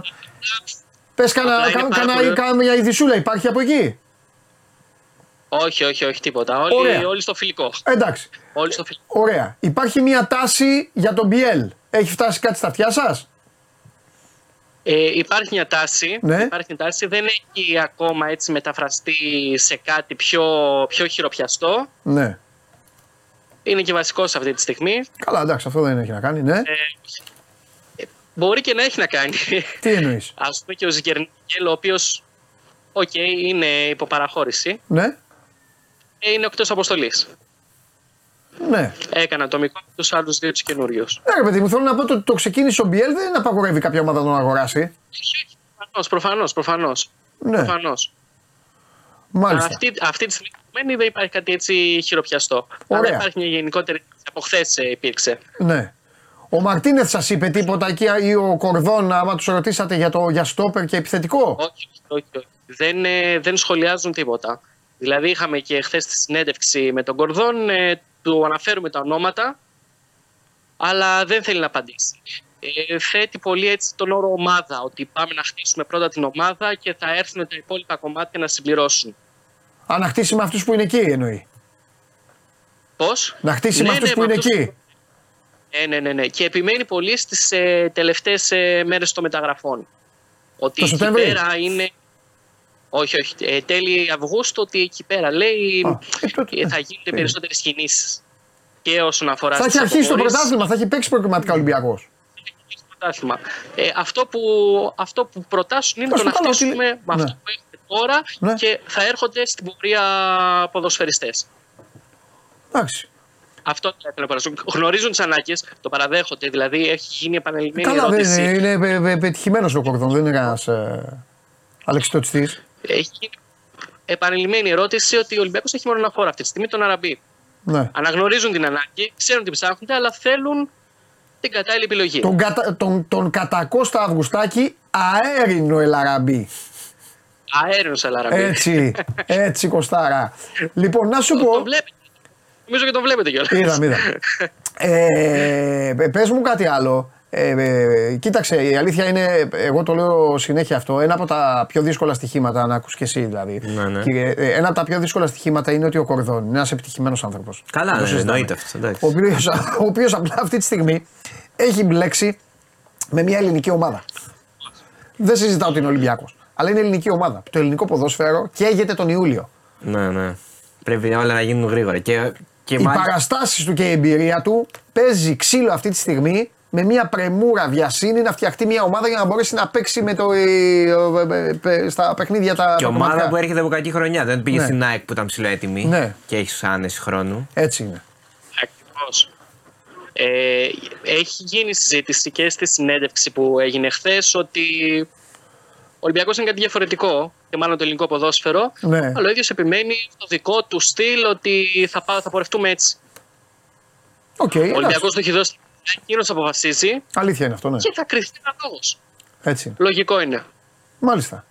Εντάξει. Δεν έχει τίποτα άλλο. Κάνα κουτσομπολιό. Όχι, όχι. Αυτά τα ολίγα. Εσύ περνάς καλά. Καλά είμαστε. Αυτό έχει σημασία. Πότε γυρνάτε? Κώστα μου, αυτό έχει σημασία. Τη βράδυ, Τετάρτη βράδυ. Τετάρτη βράδυ. Μετά το φιλικό Πάχα, αμέσως ε, είναι η επιστροφή και των δημοσιογράφων και της ομάδας. Μπράβο, εντάξει. Παίρνα καλά, Κώστα μου, αυτό έχει σημασία στη ζωή. Πόσα χρόνια θα ζήσουμε, σε νοιάζει. Του χρόνου δεν τα θυμάσαι καν αυτά που λες τώρα. Φιλιά. ε, καλή συνέχεια. Γεια σου, Κωστάρα. Τι γελάς? Πώς προετοιμασίες? Του χρόνου θα θυμάται δέκα. δέκα. Ναι, αλλά άλλες. Άλλες. Ε, εντάξει, ναι. Γκολ από το κέντρο και τέτοια. Μην ασχολείσαι. Άστο. Πάμε. Λοιπόν, ε, έχουμε κάνει, πριν ναι. πω αυτά που θα πω για το Πουσουκού, ναι.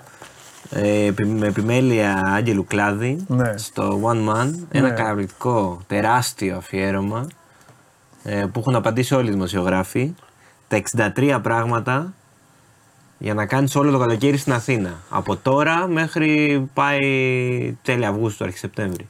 Και έχει μέσα τα πάντα. Έχει συναυλίες, θέατρα, θερινά σινεμά, μουσεία, εκδηλώσεις, έχει τα πάντα. Mm-hmm. Οπότε, όποτε για να φύγετε διακοπές, δεν πάει τώρα άμα λείψει κάποιος δύο μήνες, Μπράβο τους. Okay. Τον ζηλεύουμε. Mm. Αλλά όσοι είστε εδώ. Ημερολογιακά το έχετε κάνει ή, ή σαν προτάσεις. Προτάσεις, προτάσεις, προτάσεις. Όχι δηλαδή στις τάδε του μήνα δίνει συναυλία Κωνσταντίνος Σαμπατζής, μπορείτε να πάτε. Όχι, όχι. Λέτε έχει... δηλαδή, μπορείς να πας ένα περίπατο. Μπο... Για να το καταλάβω λίγο. Ρε παιδί μου, έχει, είναι τεράστιο. Έχει από. Συ... Το, το έχεις συναυλίες και σου λέει: είναι την Τετάρτη, ο Ανδρέα Μποτσέλη. Ε, να αυτό σου γι' αυτό και γι' αυτό. Τρίτη, ναι. Την Τρίτη. Είναι μετά το τάδε μουσείο που έχει αυτή την εκδήλωση στις είκοσι πέντε Ιουλίου. Φανταστικά. Είναι αυτό το θερινό σινεμά που έχει αφιέρωμα σε αυτές τις ταινίες. Φανταστικά. Και σου έχει και τις ημερομηνίες βέβαια, ναι. Και γιατί να πας και, και που είναι τα πάντα. Ναι. Τεράστιο, πάρα πολύ ωραίο. Ε, θα γεμίσετε το καλοκαίρι σας. Ε, μετά. Και μάλιστα. Τώρα πάμε λίγο για αυτές τις μέρες. Γιατί ναι. Έχει, παρότι τον Καύσο να έχει κανονικά συναυλίες. Ε, ναι. Σήμερα έχει Fatboy Slim.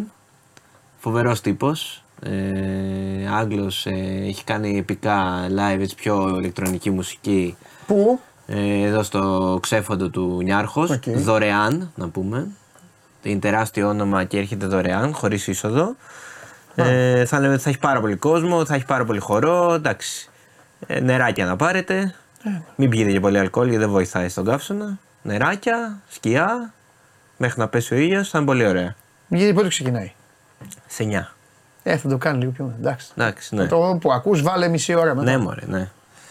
Αύριο έχει στο release στην πλατεία Νερού, στο release Athens Release Festival, Stereo Nova. Ε, Ιστορικό ελληνικό συγκρότημα.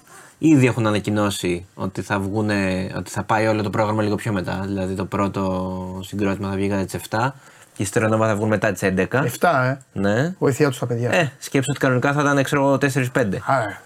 Και η Στερονόβα θα είναι μετά τις έντεκα για να έχει πέσει ο ήλιος. Mm-hmm. Ε, μετά δεκαοκτώ Τρίτη και δεκαεννιά Τετάρτη πάλι στο Athens Release Festival έχουμε τους Arctic Monkeys. Ε, ήταν να έρθουν στις δεκαεννιά μόνο, δεκαεννιά Ιουλίου, έγινε sold out αμέσως, ε, και θα έρθουν και μια μέρα πριν στις δεκαοκτώ μαζί με τους Hives, ε, και αυτοί από τα πιο καυτά ονόματα, Άγγλοι κι αυτοί, Αγγλάρες από το Sheffield. Την Τρίτη θα μας πει ο Παντελής τι έχει επίσης στο ΆΚΑ. Τρίτη έχει το μοναδικό που αξίζει να ασχοληθεί και θα πάω βέβαια. Ναι, ναι, ναι. Πες ένα λόγο στον κόσμο για να πάει, τα ξέρεις καλύτερα από μένα. Ένα λόγο, εκτός από θα εσύ. Ένα λόγο να πω. Γιατί, μισό λεπτό, γιατί μισό λεπτό. Να πάει κάποιος στο Μποτσέλη. Θα πω, θα πω λόγο για να πάει κάποιος να ακούσει τον Αντρέα Μποτσέλη. Μα κάποιος να μην ξέρει. Τι λέτε ρε φίλε, πλάκα μας κάνεις. Να μην ξέρει. Λόγους λέτε εσείς για τα, αυτά που λέτε. Α, δεν έχω να πω τίποτα. Εντάξει, να εμπιστευτούν εσένα. Όχι, δεν έχω να πω τίποτα. Εντάξει. Τέλος πάντων, την Τρίτη όποιος θέλει. Ό,τι και να πεις, κατευθείαν μειώνεις το ταλέντο, μειώνεις το, το χάρισμα. Την Τρίτη όποιος θέλει να πάει να κάνει ερωτήσεις στον Παντελή. Για, να, για μεταγραφές, μπορεί Σί, να τον βρεις στο ΆΚΑ. Σίγουρα. Εγώ έτσι κι αλλιώς όταν δεν δουλεύω είμαι, μιλάω και συνέχεια για αθλητικά, είναι γνωστό αυτό. Σίγουρα. Τώρα για βιβλίο, όποιος θέλει να πάει να βρει έτσι και βιβλία να αγοράσει αλλά και συζητήσεις και εκδηλώσεις για βιβλία, έχει το θερινό βιβλιοστάσιο που είναι πολύ ελληνική εκδοτική μαζί στο Σύλλογο Ελλήνων Αρχαιολόγων στο Θησείο μέχρι την Κυριακή. Όπου θα έχει και παζάρι βιβλίων και θα έχει και εκδηλώσεις και ομιλίες. Ξαναπέστε αυτό. Θερινό βιβλιοστάσιο λέγεται, είναι μέχρι την Κυριακή και είναι στο Σύλλογο Ελλήνων Αρχαιολόγων που είναι στο Θησείο. Ωραία. Και έχει πολλούς εκδοτικούς μαζί, ενώνουν τις δυνάμεις τους. Ε, ναι, πολύ ωραία έτσι, εκδήλωση. Και κλείνουμε λίγο σινεμά. Γιατί βγήκε. Μπράβο, έχεις καιρό να πεις. Ναι, ε, βγήκε, βγήκε τώρα το Mission Impossible, το Dead Reckoning, το νούμερο, το Part ένα, γιατί και θα έχει και Part δύο. Εντάξει, Tom Cruise, ε, δεν το έχω δει ακόμα, ε, όσοι το είδαν λένε ότι είναι πάρα πολύ καλό. Mm-hmm. Περιπέτεια, δράση, εκεί Tom Cruise πηδάει από αεροπλάνα, πηδάει από τρένα, πηδάει από παντού, τα κάνει ο ίδιος κιόλας, το ξέρω γνωστό αυτό. Δεν βάζει κασκαντέρ, βέβαια. Δεν βάζει κασκαντέρ, χτυπάει, γίνεται καλά, ξανά. Ε, βγήκε χθες το Part ένα. Ε, ο Γιάννης σε ρωτάει για το Oppenheimer, ταινία είναι αυτή. Το Oppenheimer θα βγει... Πώς το Γιάννη, ναι. Βοήθα τον κόσμο. Το Oppenheimer του Nolan λέει, την ταινία του Nolan, το περιμένουμε πώς και πώς. Ε, είναι η ιστορία της, ατομ... της κατασκευής της ατομικής βόμβας. Mm. Ε, θα είναι μία από τις ταινίες χρονιάς, αλλά στην Ελλάδα αν θυμάμαι καλά, ε, βγαίνει μέσα στον Αύγουστο, έχει ακόμα λίγο. Την άλλη εβδομάδα βγαίνει το Barbie, αν θυμάμαι καλά, αν τα θυμάμαι καλά. Και τον μέσα στον Αύγουστο το Oppenheimer του Νόλαν. Ε, να το δεις Παντελή αυτό. Γιατί όχι. Ε, εντάξει, Νόλαν γενικά. Κριστόφερ Νόλαν είναι από τους κορυφαίους της εποχής του και είναι και ωραίο θέμα αυτό. Το... Η κατασκευή της βόμβας. Αυτά. Αυτά από μένα. Κάτι άλλο. Όχι, θα κάτσω να το δεύτερο μήχρονο τώρα. Θα κάτσουμε εδώ. Ε. Ε, κάτσε εσύ, εγώ δεν βλέπω φιλικά. Να σου πω. Ε, πού, ε, πού θα πας.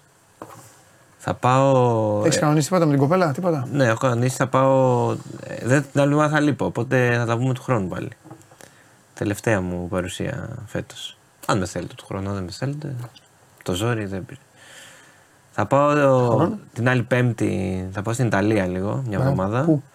Ε, το Σκάνι. Πίζα, Φλωρεντία, Σιένα. Θα σου πω εγώ που θα πας. Ναι, αμέ, να μου πεις. Πέμπτη φεύγω, μέχρι Τετάρτη θα είμαι εδώ. Ε, και θα φύγουμε από Ρώμη, οπότε θα πάμε και λίγο Ρώμη στο τέλος. Εντάξει. Ε, και μετά. Τότε τον... έχεις ξαναπάει όμως. Ρω, Ρώμη έχω ξαναπάει. Ε, τέλεια, εντάξει. Ναι, ναι, ναι. Εντάξει, εντάξει λίγο θα πάμε. Όχι, μωρέ, λίγο θα πάμε. Απλά επειδή φεύγουμε από εκεί πτήση. Ε, αυτό και μέσα στον Αύγουστο θα πάω σίγουρα Σκύρο λίγο τέλη Αυγούστου. Ναι. Και το πριν παίζεται. Μπορώ να πάω Κρήτη. Θα δούμε. Θα δούμε. Το πριν δεν είναι σίγουρο. Οκ. Okay. Κατά τα αθλητικά, βαριέσαι, πώς τα βλέπεις. Βαριέσαι, ασχολείσαι. Ή... Α, τώρα. Ε, εντάξει, τώρα λίγο με τα, με τα γραφικά. Α, είδα τους, τους μικρούς χθες. Α. Είδα τους μικρούς. Εντάξει. Ζούγρης φοβερός. Mm. Φοβερός. Ποδοσφαιριστής. Γι' αυτό Φο... φοβερός. Ναι. Στο πέρα ήταν. Έλα ρε, έχει λίγο το κορμί η αλήθεια είναι. Στο πέρα ήταν. Φοβερό, δηλαδή, φοβερό. Το πιάσανε. Φοβερό. Πού έπαιζε, Ατρόμητο. Το βάλανε να παίζει. Ατρόμητο, ε. Το βάλανε να παίξει ποδόσφαιρο το παιδάκι. Εντάξει, πολύ καλός. Τι να κάνουμε. Ε, και ο Ματζούκας, εντάξει. Μα, και ο Ματζούκας. Είναι, ο Ματζούκας φαίνεται το παιδί. Ότι, α... ότι έπαιξε Ευρωλίγκα. Ναι. Ότι, ρε παιδί μου είναι ένα επίπεδο πάνω από όλους. Από το πώς πατάει, από το πώς ε, συμπεριφέρεται, από το πώς σουτάρει. Ναι, φαίνεται. Δηλαδή, αν βάλεις έναν άσχετο και τον ρωτήσεις από αυτούς τους δέκα που είναι τώρα στο παρκέ. Ποιος έχει παίξει στο κορυφαίο επίπεδο, θα σου πει αυτός, το παλικάρι αυτό. Μάλιστα. Ε, τίποτα τώρα, τίποτα. Περιμένω το, το, το μπάσκετ, ξέρω εγώ. Καλά, φαγητό δεν μας ε, λες εδώ να πάει πουθενά ο κόσμος τώρα. Ε, τώρα τι να πούμε, καλοκαιριάτικα με τον Καύσωνα. Να, να πάτε, να φάτε. Ωραία. Οπότε, ε, τελευταία σου παράσταση. Την άλλη Παρασκευή θα έρθει ο Θοδωρής ή το χαιρετάω το One Man. Να ξέρεις. Γιατί είναι τελευταία εκπομπή. Όχι, όχι, θα έρθει. Δεσμεύτηκε ενώπιον Ντενίς Μάρκο. Ναι, καλά, αυτό δεν λέγε κάτι. Θα τα πείτε με τον Θοδωρή. Μάλιστα. Θα τα πείτε σε, ανώτερο, σε ανώτερη κλίμακα την, την επόμενη εβδομάδα. Και επειδή πλέον έχω, ε, ε, πώς το λένε, έχω τελείως ε, φύγει. Ναι. Ε, κλείσε την εκπομπή. Τι, τελειώσαμε. Κλείσε την εκπομπή εσύ. Ω, λοιπόν, πες ότι γουστάρεις. Πες. Από ό,τι γουστάρω, ε. Πες ότι γουστάρεις, κλείσε την εκπομπή. Ωραία, ωραία. Θα το πάρει ο σκηνοθέτης από μέσα μετά και τελείωσε. Ωραία, τέλεια. Μας αφήσει λίγο να μας δείχνει. Τελειώσουμε λίγο νωρίτερα δηλαδή, τέλεια. Από ό,τι θέλουμε κλείνουμε. Τελειώσαμε, ρε, έλα, τι άλλο. Λοιπόν, ευχαριστούμε, λέμε, εξηγούμε και λένε ευχαριστώ πάρα γιατί. Πολύ τον κόσμο για τα, για τα σχόλια καταρχάς όλο τον χρόνο. Μιας και είναι η τελευταία μου παρουσία για φέτος. Και αυτούς που είπαν καλά λόγια, και αυτούς που βρίζανε, δεν πειράζει. Ε, ευχαριστώ τον κόσμο που όποτε με έβλεπε έλεγε εκεί Παντελάρας, πες τον Παντελάρα αυτό, πες τον Παντελάρα το άλλο, ρώτα τον Παντελάρα αυτό. Ε, εντάξει, με τον Παντέλη θα τα πείτε την άλλη εβδομάδα. Θέλω τους Ολυμπιακούς φίλους μου μπασκετικούς να πω ψυχραιμία. Μην τρελαίνεστε. Εμπιστευόμαστε σκακιστή. Έχει ένα πλάνο στο μυαλό του. Ο... Κλείσω έτσι. Κλει... Κάνω τι θες. Κάνω τι θες. Εγώ σε απολαμβάνω. Ο μεγάλος σκακιστής, γενικά οι σκακιστές, είναι πέντε κινήσεις μπροστά. Μπορείς να δεις την πρώτη κίνηση και να πεις: Όπα, πού το πάει αυτός τώρα, τι κάνει ο άσχετος. Και όταν ολοκληρώσεις τις κινήσεις, σου έχει κάνει ρουάματ. Που έχει φάει το Βασιλιά και δεν έχεις καταλάβει πού σου ήρθε. Αυτό κάνει τώρα ο σκακιστής και θα το δείτε. Να δείτε. Να δείτε. Σίγμα μια χαρά. Μια χαρά ο Σίγμα. Όχι για τη Βεζένκοφ, δεν ήρθε για τη Βεζένκοφ ο άνθρωπος. Αλλάζει το πλάνο. Θα δίνει τις ασίς του Σλούκα ο Σίγμα και θα φέρουμε ένα παιχταρά στο δύο να βάζει τους πόντους. Αυτά είχα να πω. Οκ, okay, χαίρετε τον κόσμο. Καλό καλοκαίρι σε όλους, να περάσετε τέλεια, να μην τρελαίνεστε με τα αθλητικά, ψυχραιμία, κάντε κανένα μπάνιο, κάντε καμιά βουτιά. Τώρα εντάξει, δηλαδή με το τι έκανε ο Σλούκας και πού πήγε ο Σλούκας και ποιος θα έρθει και ο Παπαγιάννης. Από Σεπτέμβρη αυτά. Δείτε άλλη μια εβδομάδα στο Σώμα Γόν βασικά. Ο άλλος από όλα αυτά μου λέει Παντελάρα, καλές διακοπές και καλή ξεκούραση. εγώ πάω, εγώ φεύγω παιδιά. Πάρ' το, πάρ' το, έλα, έλα, έλα, έλα, γεια σας, γεια σας, έλα, έλα, έλα, έλα, έλα, έλα, έλα, έλα, έλα.